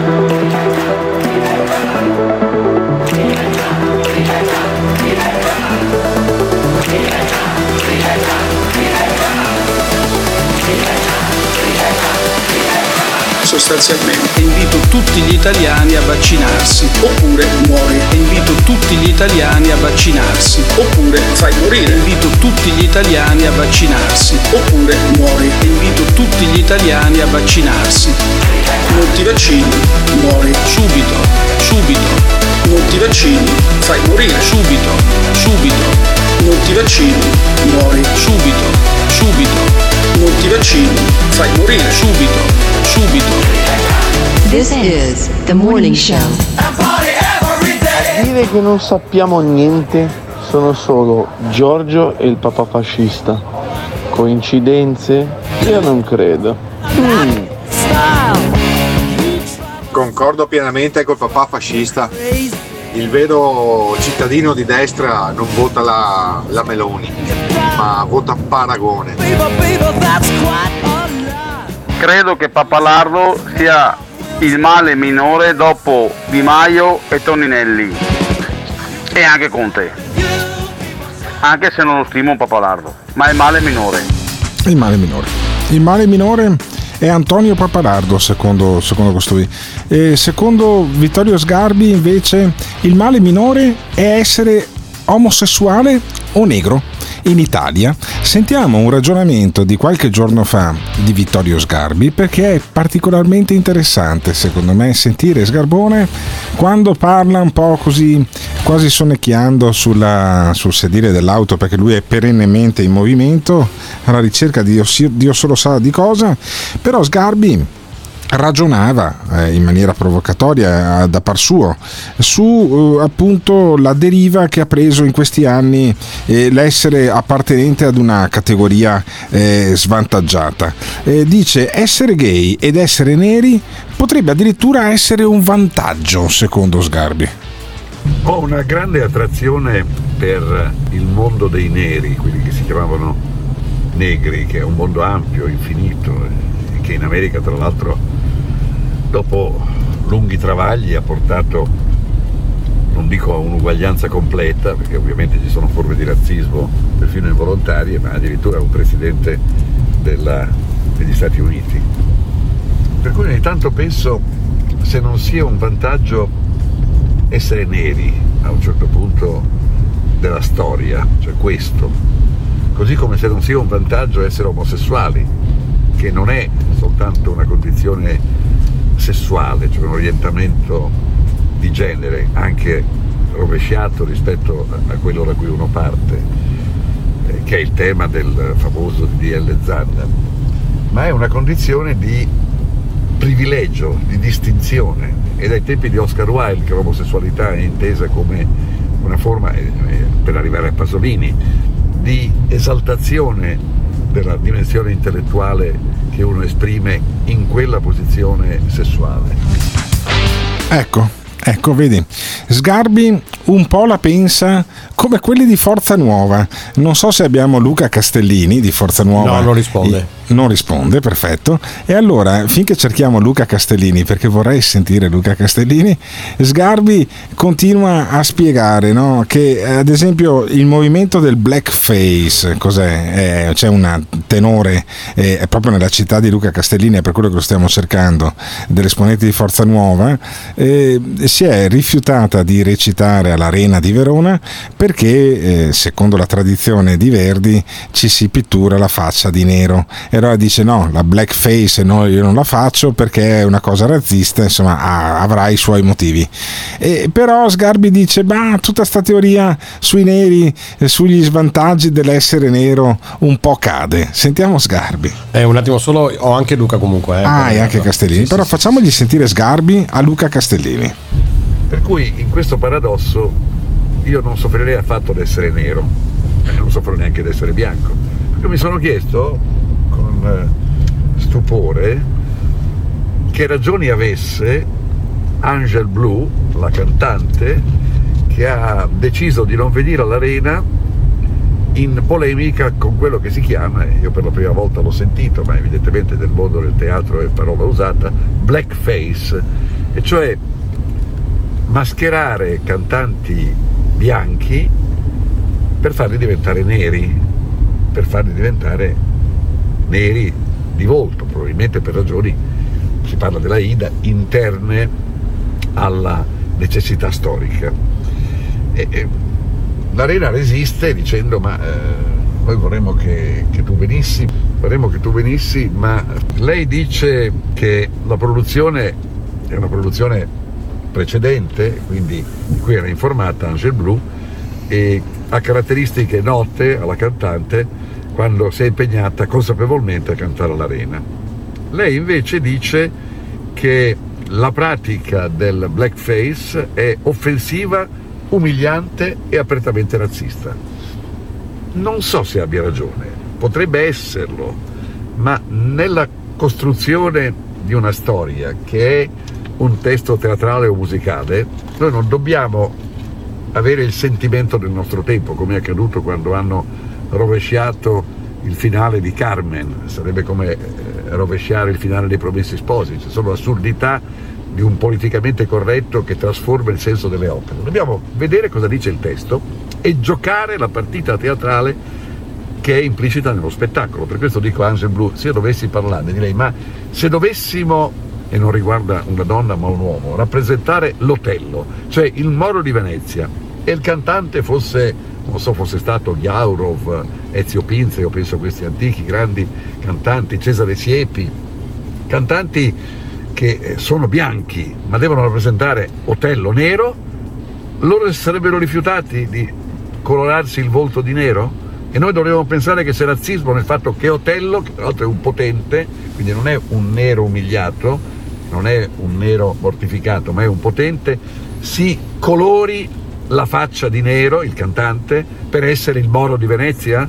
O dobbiamo dire che dobbiamo cambiare il testo e farlo diventare il bianco di Venezia? Ecco Angel Blu, questo volevo dirti, e pensare che si può essere rigorosi, ma non fino all'assurdo. Io qua. compenso, fossi nero, sarei sereno. Allora, se Sgarbi fosse nero, sarebbe sereno. E se Luca Castellini fosse nero, per esempio, ti sei mai posto il problema? Se tu avessi lo stesso colore di Mario Balotelli della pelle, come sarebbe cambiata la tua vita, Luca Castellini, coordinatore di Forza Nuova in Veneto? Intanto buongiorno a tutti, Buongiorno. Beh, sarebbe una vita serena come lo è oggi da bianco. Eh, Mi è venuto in mente sentendo Sgarbi, Gasman che faceva l'hotel e si pitturava di nero la faccia, ma cito due casi, cito due casi simili. Gli gnomi dei Loacker, Gli gnomi dello hacker. anni- Gli- eh, no, gnomi fermo, fermo, hacker, fermo, eh. fermo, fermo.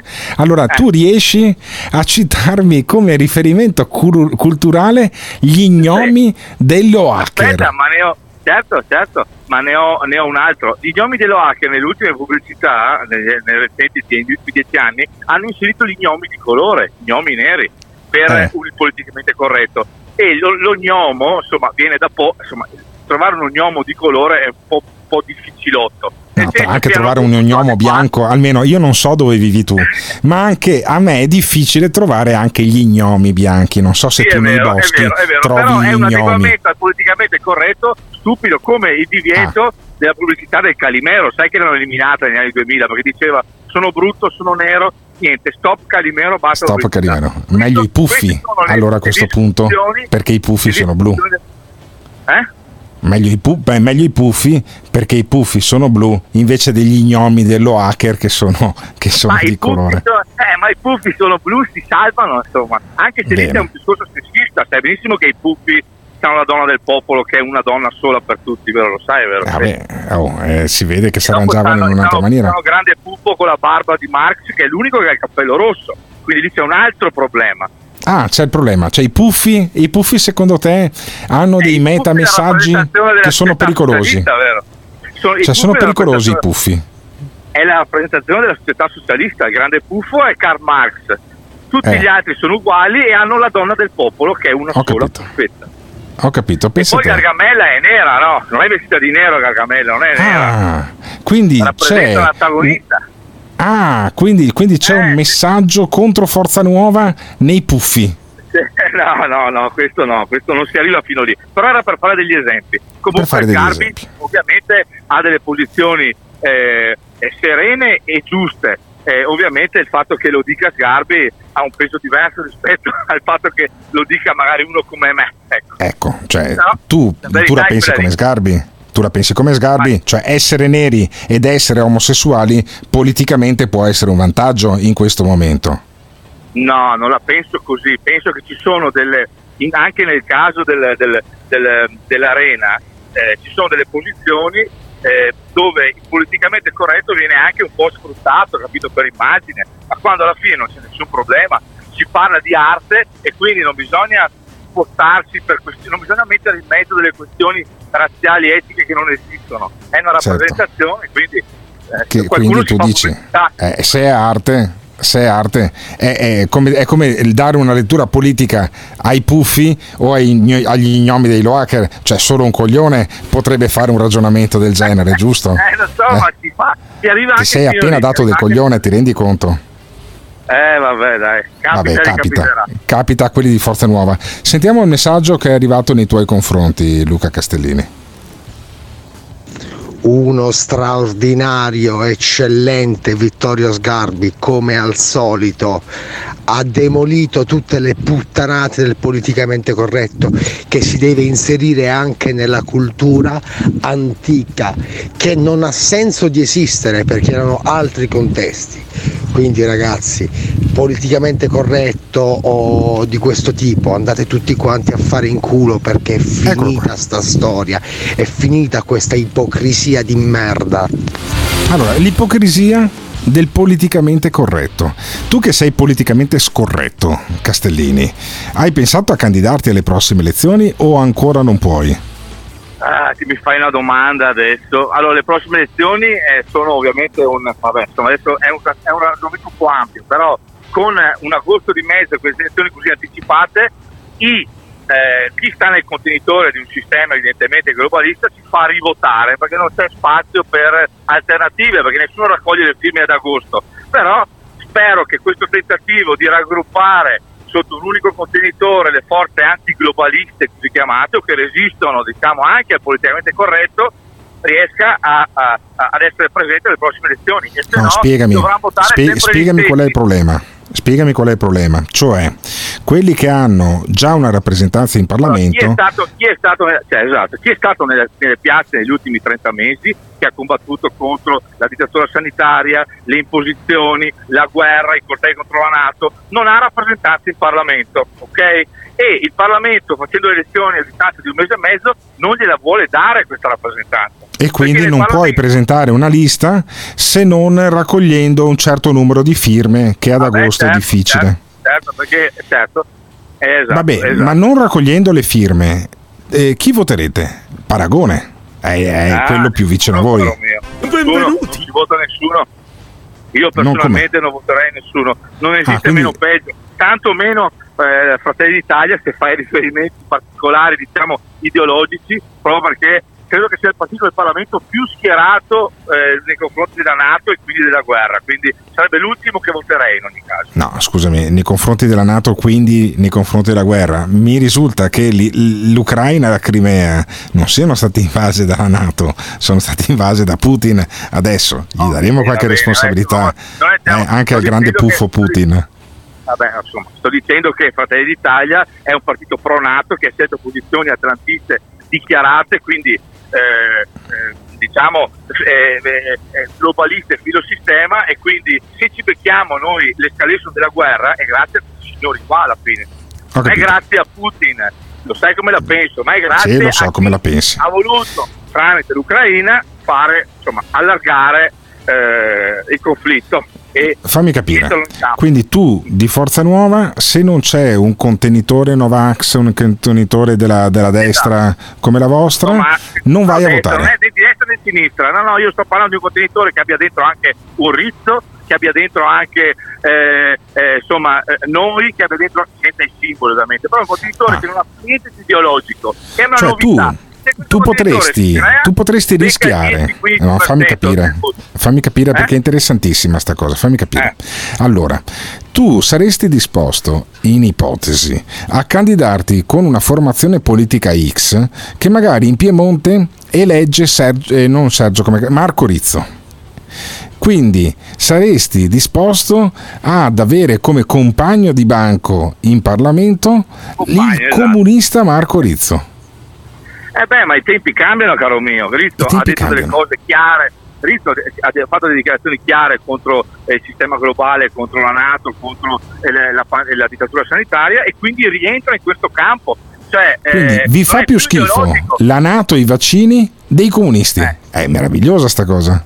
Eh, ma dipende, dipende perché ci sono alcuni comunisti eh, che eh, insomma n- non sono l'EU, non sono PD, non rimangono, non fanno diciamo gli antifascisti a, per- a tempo perso, ma guardano la realtà e il futuro di dove stiamo andando, insomma, e allora eh, aprono le loro vedute. Questo è, il campo, questo è il famoso 10-15% di voti che bisogna raccogliere. Questo è.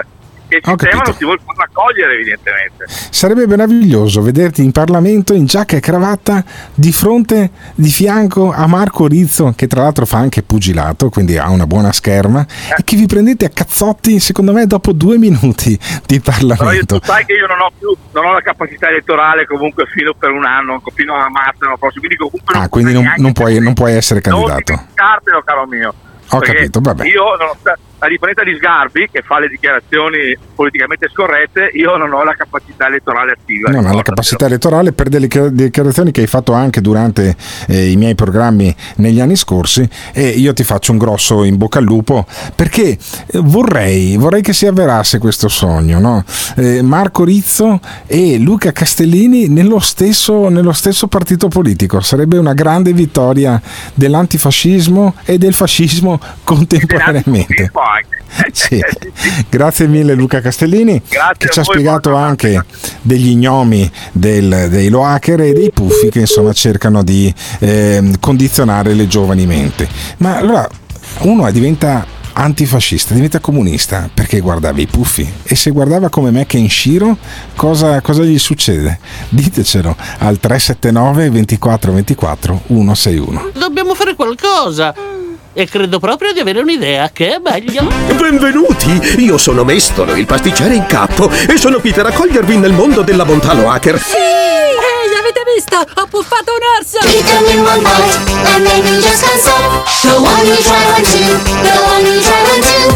Dove sei Veneti? Veneti. Gigi. Dove sei Veneti? Facciamo Gigi. Veneti. Atavicamente da ubriachi, da alcolizzati. Veneti. Veneto, sì, sì, sì. Alcolizzati atavicamente. Veneti. Atavicamente da ubriachi, da alcolizzati. Veneti. Veneto, sì, sì, sì. Alcolizzati atavicamente.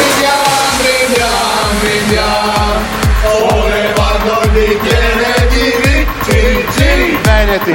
Noi abbiamo, noi abbiamo l'alcol che ci protegge. Se Veneti fossero buoni come i loro vini, sarebbe il paradiso. Dovrebbe essere una cosa stupenda, stupenda, stupenda, stupenda. Noi abbiamo, noi abbiamo l'alcol discoteca. Paga davvero, faccio un giro, dai dammi qua, versi una grappa. C'era tutta una roba del genere. Paga davvero, faccio un giro, dai dammi qua, versi una grappa. C'era tutta una roba del genere. Dove sei Veneti? This is the morning show. Eccoci qua. Eccoci qua, adesso come vi avevo promesso passa il grande scontro, il grande scontro del generale Pappalardo contro il demone scimmia. Eh, ascoltatevelo tutto, sono 8 minuti, è un capolavoro come è un capolavoro anche il jingle che ha fatto Simone Alunni all'inizio di questa puntata, però adesso vi rendete conto quali sono i dialoghi che si realizzano, che si realizzavano perché non credo che costoro eh, dialogheranno più, via Whatsapp tra il generale Papalardo che spiega al demone scimmia che lui in fondo è un po' come Mozart, eh, il generale Papalardo appunto grande compositore e poi il demone che invece gli risponde a tono. Uno scontro che sembra quello di Street Fighter, uno scontro tra titani. Io non so, il generale Papalardo potrebbe essere stato effettivamente quello eh, in divisa di Street Fighter e il demone scimmia poteva essere quello che ti mordeva la testa, per esempio, o roba del genere. Sentiamo lo scontro tra il demone e Pappalardo. Sono stato considerato dal Vaticano uno dei più grandi compositori viventi.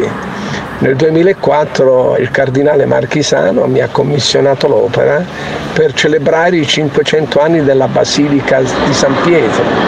La prima pietra è stata posta il 18 aprile del 1506 da Papa Giulio II. Io ho fatto l'opera e il cardinale Marchisano mi ha detto che dovevo rifare in note ciò che Michelangelo Buonarroti aveva fatto in pietra 500 anni fa.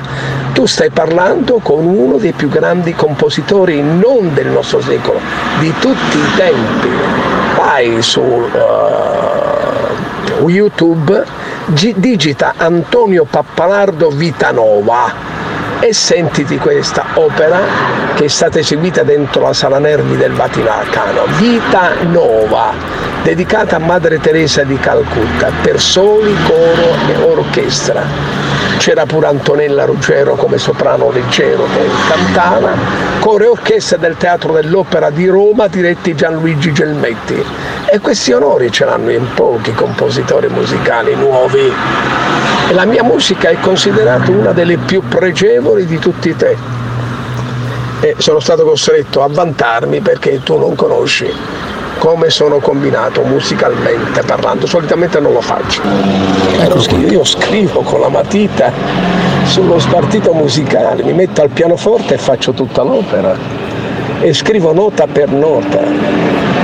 Poi ovviamente chiamo i miei assistenti musicali e affido ai vari assistenti musicali la parte dei violini, degli obo, eccetera. Loro mi restituiscono il tutto, io vedo, correggo, mi rimetto a posto. Ogni compositore ha i suoi assistenti musicali. Mozart ne aveva un, un sacco, Beethoven pure e anche io, cioè i miei assistenti musicali che mi aiutano perché altre fare una canzonetta, altre fare una composizione sinfonica e ci vuole l'aiuto dei assistenti musicali che fanno il lavoro tecnico. In effetti chi fa tutta l'opera è sempre il compositore. No, ma generale, ascolti fermo, una cosa, fermo, ascolti fermo, una fermo, cosa. fermo, fermo, fermo Simone Aluni. Perché questo era tutto il pippone di, eh, del generale Pappalardo. E di fronte a questi messaggi che il generale Pappalardo ha mandato in privato al demone scimmia, il demone scimmia tira fuori il meglio di sé. Non so se riusciamo a mettere una musica adeguata sotto le parole del demone scimmia, perché il demone si scatena, a un certo punto prende e eh, tira fuori, eccolo qua. Cos'è sta roba? No, Street mm, Fire. No, non- questo non è Street Fighter. Eh, Io volevo la musichetta di Street Fighter se fosse possibile. Questa è la Quella- sigla, cioè mh, dipende, ne hanno fatte 29 di sigle. No, no, cioè. ma quella lì che ti ho girato ieri, Simone Alunni, te la, te la rigiro se vuoi, perché secondo me quella è la musica eh, adeguata. Street Fighter è uno stato dell'anima.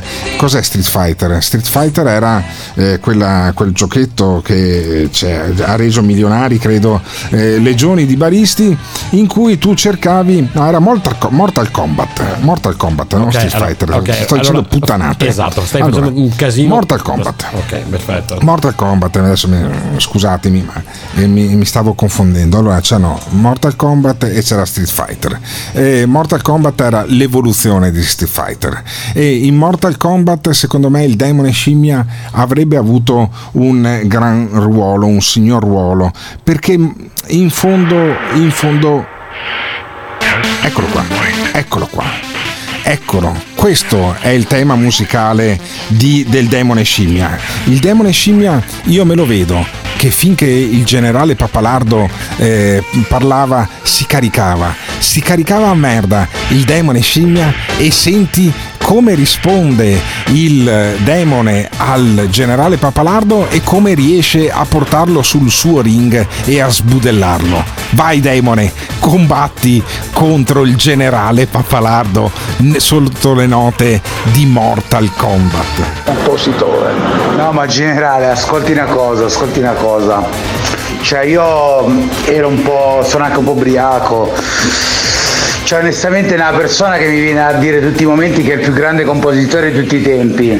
Quando la sua musica, cioè magari i grandi compositori attuali, perché quelli del Settecento se li sognano proprio, cioè i compositori del Settecento, questi grandi maestri, ma le faccio un nome, Ennio Morricone, gli può fare manco i pompini al culo a Mozart, capito? Ogni- onestamente, lei dirà che la sua musica è bella, va bene. Certo, ci sono delle belle intuizioni, c'è, c'è di meglio, c'è di peggio. Ma onestamente sono anche ubriaco, l'ho detto che me ne sbatte un cazzo così perché io ho un- una specie di idolo che si chiama Lello, so cerchi Lello e Angela su YouTube, di, fa il, il quotidiano di Bari, lo Conte, vedrà che personaggio è, quanto ha sofferto. E a me onestamente l'arma, cioè, capisce, lei è una brava persona perché tra l'altro è anche stato radiato dall'arma, se non sbaglio, o comunque degradato. Ma a me l'arma all'80 80 carabinieri su 100, cioè proprio non ci siamo, hai capito? Poi faccia quello che vuole, generale, cioè, a me francamente, cioè, a me me ne sbatte un cazzo proprio, capito? Cioè, a me proprio me ne sbatte un cazzo. Poi per quanto riguarda la musica, sì, non me ne intenderò, però, onestamente. Arrivederci, generale. Caro Schivo, ognuno naturalmente sente la musica come vuole, perché capisci, ognuno la interpreta a suo modo, perché ognuno è libero di dire, per esempio, che Michelangelo Buonatelrotti faceva quadri e, e- e pitture che non gli piacciono, perché ognuno sente la- l'arte come vuole. Ma tu capisci, fra quello che dici tu e quello che dicono i grandi maestri che hanno considerato grande la mia musica, di quello che dici tu me ne sbatto il cazzo, schivo.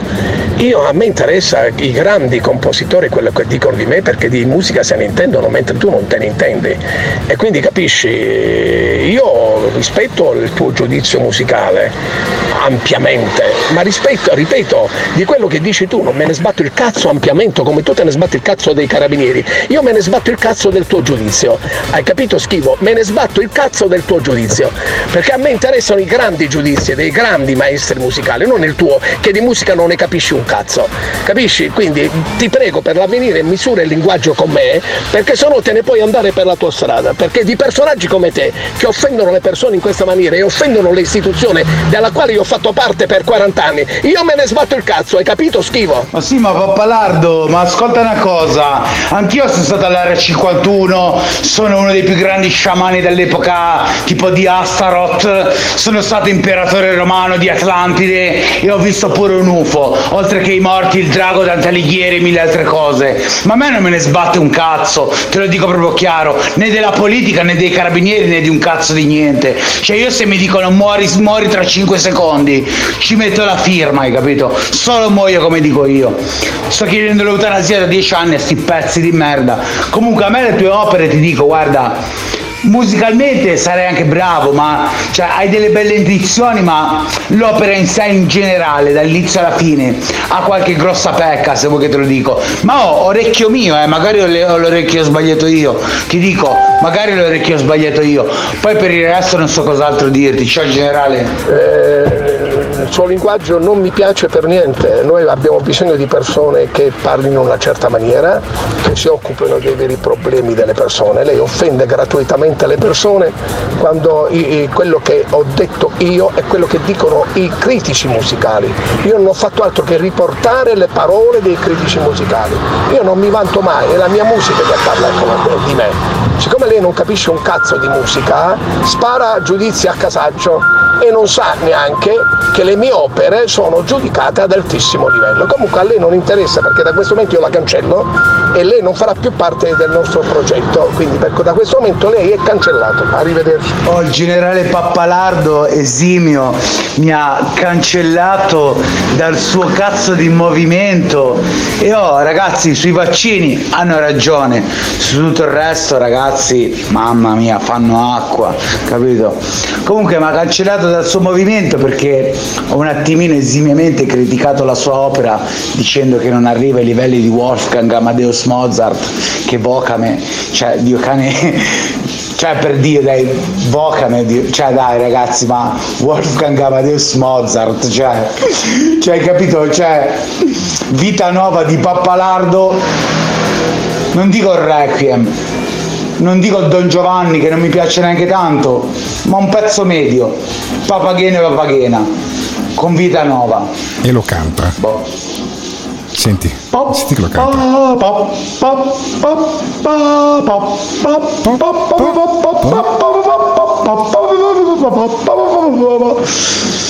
Cioè dai mi chiama Requiem quando parte c'è la tecno più bella del mondo quella che carica di più.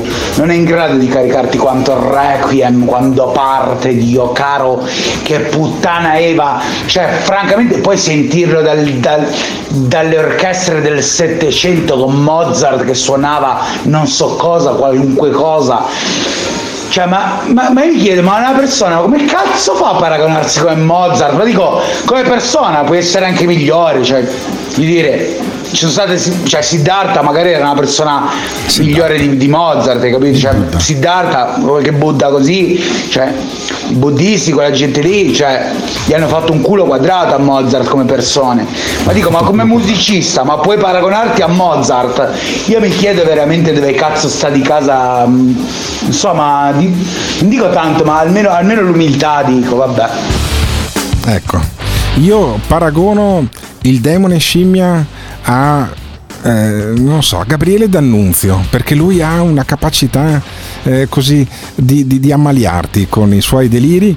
Io lo adoro, ricevo mm, no- numerosi messaggi dal demone e il demone ci teneva poi anche a chiarire eh, una questione con un ascoltatore che aveva detto siccome tu ti fai due pezzi di coca e spendi 90 euro allora io non parteciperò mai a nessuna azione eh, positiva nei tuoi confronti perché ti considero un tossicodipendente ecco ricordiamo i due messaggi che ha lasciato il nostro ascoltatore e poi sentiamo la replica del demone io vi saluto vi lascio con questa replica del demone perché il morning show è un programma che è fatto così. Riusciamo a parlare di politica seriamente e anche non seriamente.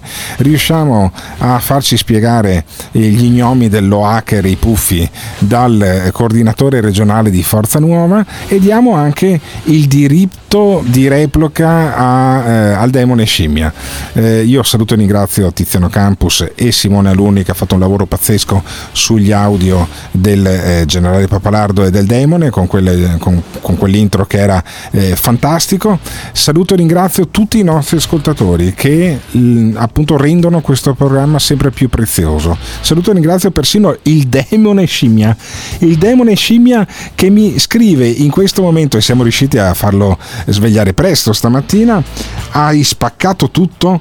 La chiusura con la replica è il top No, demone, sei tu che sei il top, perché io credo che ci sia eh, in qualche maniera un, un fondo di grande, di, di grande, cultura anche. Cioè, cazzo, mi, mi, mi hai citato Siddhartha, eh, Mozart nelle stesse frasi. Dopo, per carità, sostieni di essere stato all'area 51, di aver visto il gli UFO, però io ti voglio bene lo stesso ed è per quello che ti voglio bene che ti faccio replicare al nostro ascoltatore. Sentiamo prima l'ascoltatore e poi il demone scimmia e noi torniamo in diretta domani mattina dalle 7 alle 9, sempre con il morning show. Guarda, Gotte, mm, voglio rimanere calmo nel mandarti questo messaggio perché è giusto così. Ma io a questo stronzo del demone scimmia non gli darò manco un euro. E ti dico anche perché perché questo emerito stronzo e anche tossico spende 90 euro in pezzi. Non è che dici si fa una colletta, i soldi ce li ha come li spende in droga, può averceli anche per altro, no? Cioè, noi dobbiamo raccogliere soldi per comprare la roba a questo, quando questo appena c'è 90 euro del cazzo se li spende? In bamba, scitto, quello che vuoi, ma stiamo scherzando? Io non sto dietro a queste persone, io posso stare dietro alle persone che non arrivano a fine mese, che hanno dei figli, che si fanno il culo dalla mattina alla sera. Io starei dietro a quelle persone, non a uno stronzo chiamato col suo nome stronzo che appena c'è 90 euro di merda se li spende in bamba. Ma stiamo scherzando? Ma stiamo scherzando? Fanculo il demone scimmie, fanculo la bamba e la droga e il resto e tutto il comprensorio, ma io non sto dietro una persona che ha appena 90 euro, non ci penso due volte per spenderli in bamba e roba varia. Stiamo scherzando qua. No, ma non mi dire di no quando io gli dico tossico, Alberto, perché mi fa incazzare anche te, scusami un attimo. Uno che si fa, si fuma la cocaina, roba varia, è un tossico del cazzo. Non siamo tossici io, non, non, non, sei, non sei tossico te che non facciamo un cazzo di tutto questo, ci beviamo una birra ogni tanto, un po' di vino. Ma uno che si fuma la cocaina, il crack quelle puttanate lì è un tossico. È un tossico, Alberto. Minchia, non mi dire di no, cazzo. Allora, momento, momento, momento, perché adesso ho riascoltato il tipo del Carrefour, anche minacciato che mi, lui mi si sono fatto, che poi fatto, cioè io sono ubriacone ormai, cioè io sono un alcolizzato ormai, ok? Non fumo più le canne perché ho smesso di fumarle quando ho iniziato a fumare la cocaina.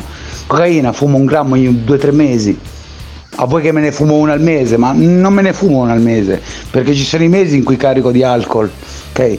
Quindi non me ne fumo una al mese. Metti che me ne fumo uno ogni tre mesi, che mi viene la voglia, la scimmia di farmi un grammo di coca. E questo deve dire che mi tira i calci nel culo, che già voglio vedere se poi non lo prendo a calcio nella faccia e vediamo come cazzo si mette, perché questo forse non sa che io sono debilitato e tutto quanto, ma io conosco anche un po' il kung fu, capito? Quindi calci nel culo dal cassiere del Carrefour voglio proprio vedere, capito? Proprietario, quello che cazzo sarà. Poi magari questo qua fa MMA, mi sfonda di botte, tutto quello che vuoi, capito? Io non sono Bruce Lee, non picchio Mike Tyson come avrebbe fatto Bruce Lee, che riempiva di botte anche Mike Tyson, però francamente a un qua qua qualunque che non si sa neanche chi cazzo sia, che faccia ci abbia e come cazzo si chiama, magari lo apro anche di botte, hai capito? Poi non, non gliele voglio dare sul serio, eh. violenza mai, hai capito? Però onestamente uno mi fa lo prendo calcino il culo, beh gli rispondo anche così e per quanto riguarda, mm, per quanto riguarda il principe, il principe aveva detto qualcosa che era condivisibile, qualcosa che aveva ragione ma non in toto.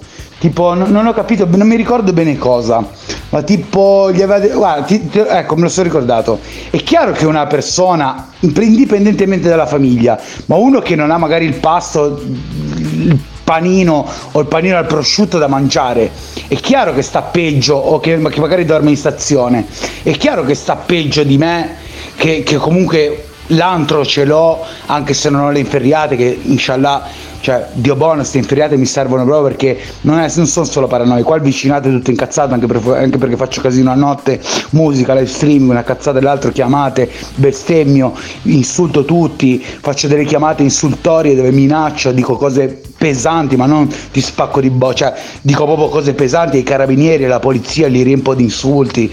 Ok vabbè lasciamo perdere va non, non aprivo questo argomento ma è tipo cioè chiaro che uno che non ha il pane è, minchia, è più importante che, che uno che non ha la coca. Grazie al cazzo. Ma ti ripeto, se io mi vado a prendere un pezzo ogni tre mesi, eh, questo voglio dire, io non è che mi spacco di coca, capito? Di pre si spacca di coca. Io mi spaccavo di coca. Io adesso mi faccio una pezzata ogni 2-3 mesi, ok?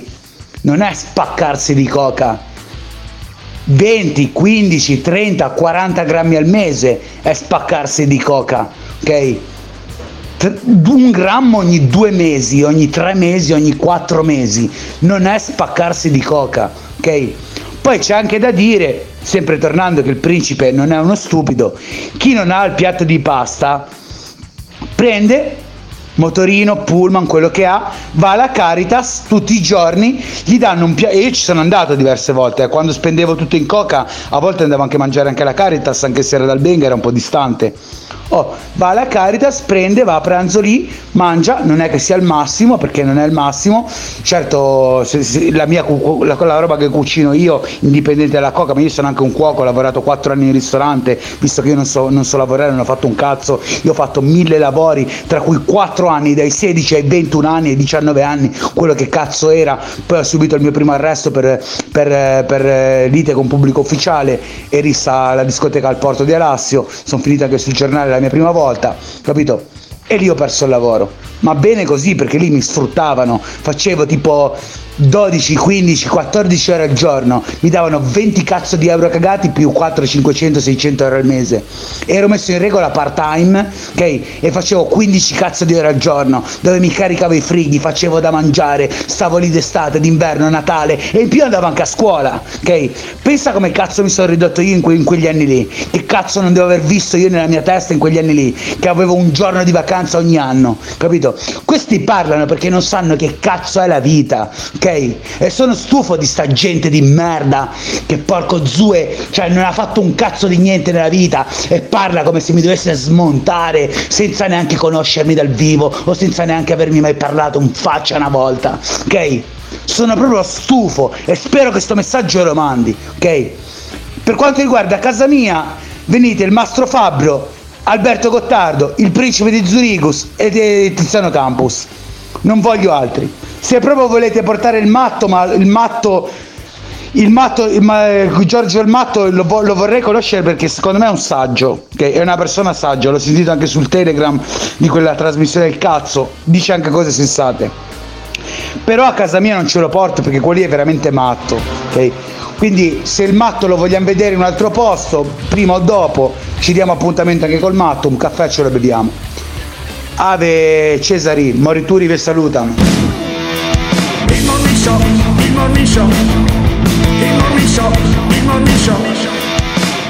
E così si chiude la puntata di mercoledì 27 luglio 2022.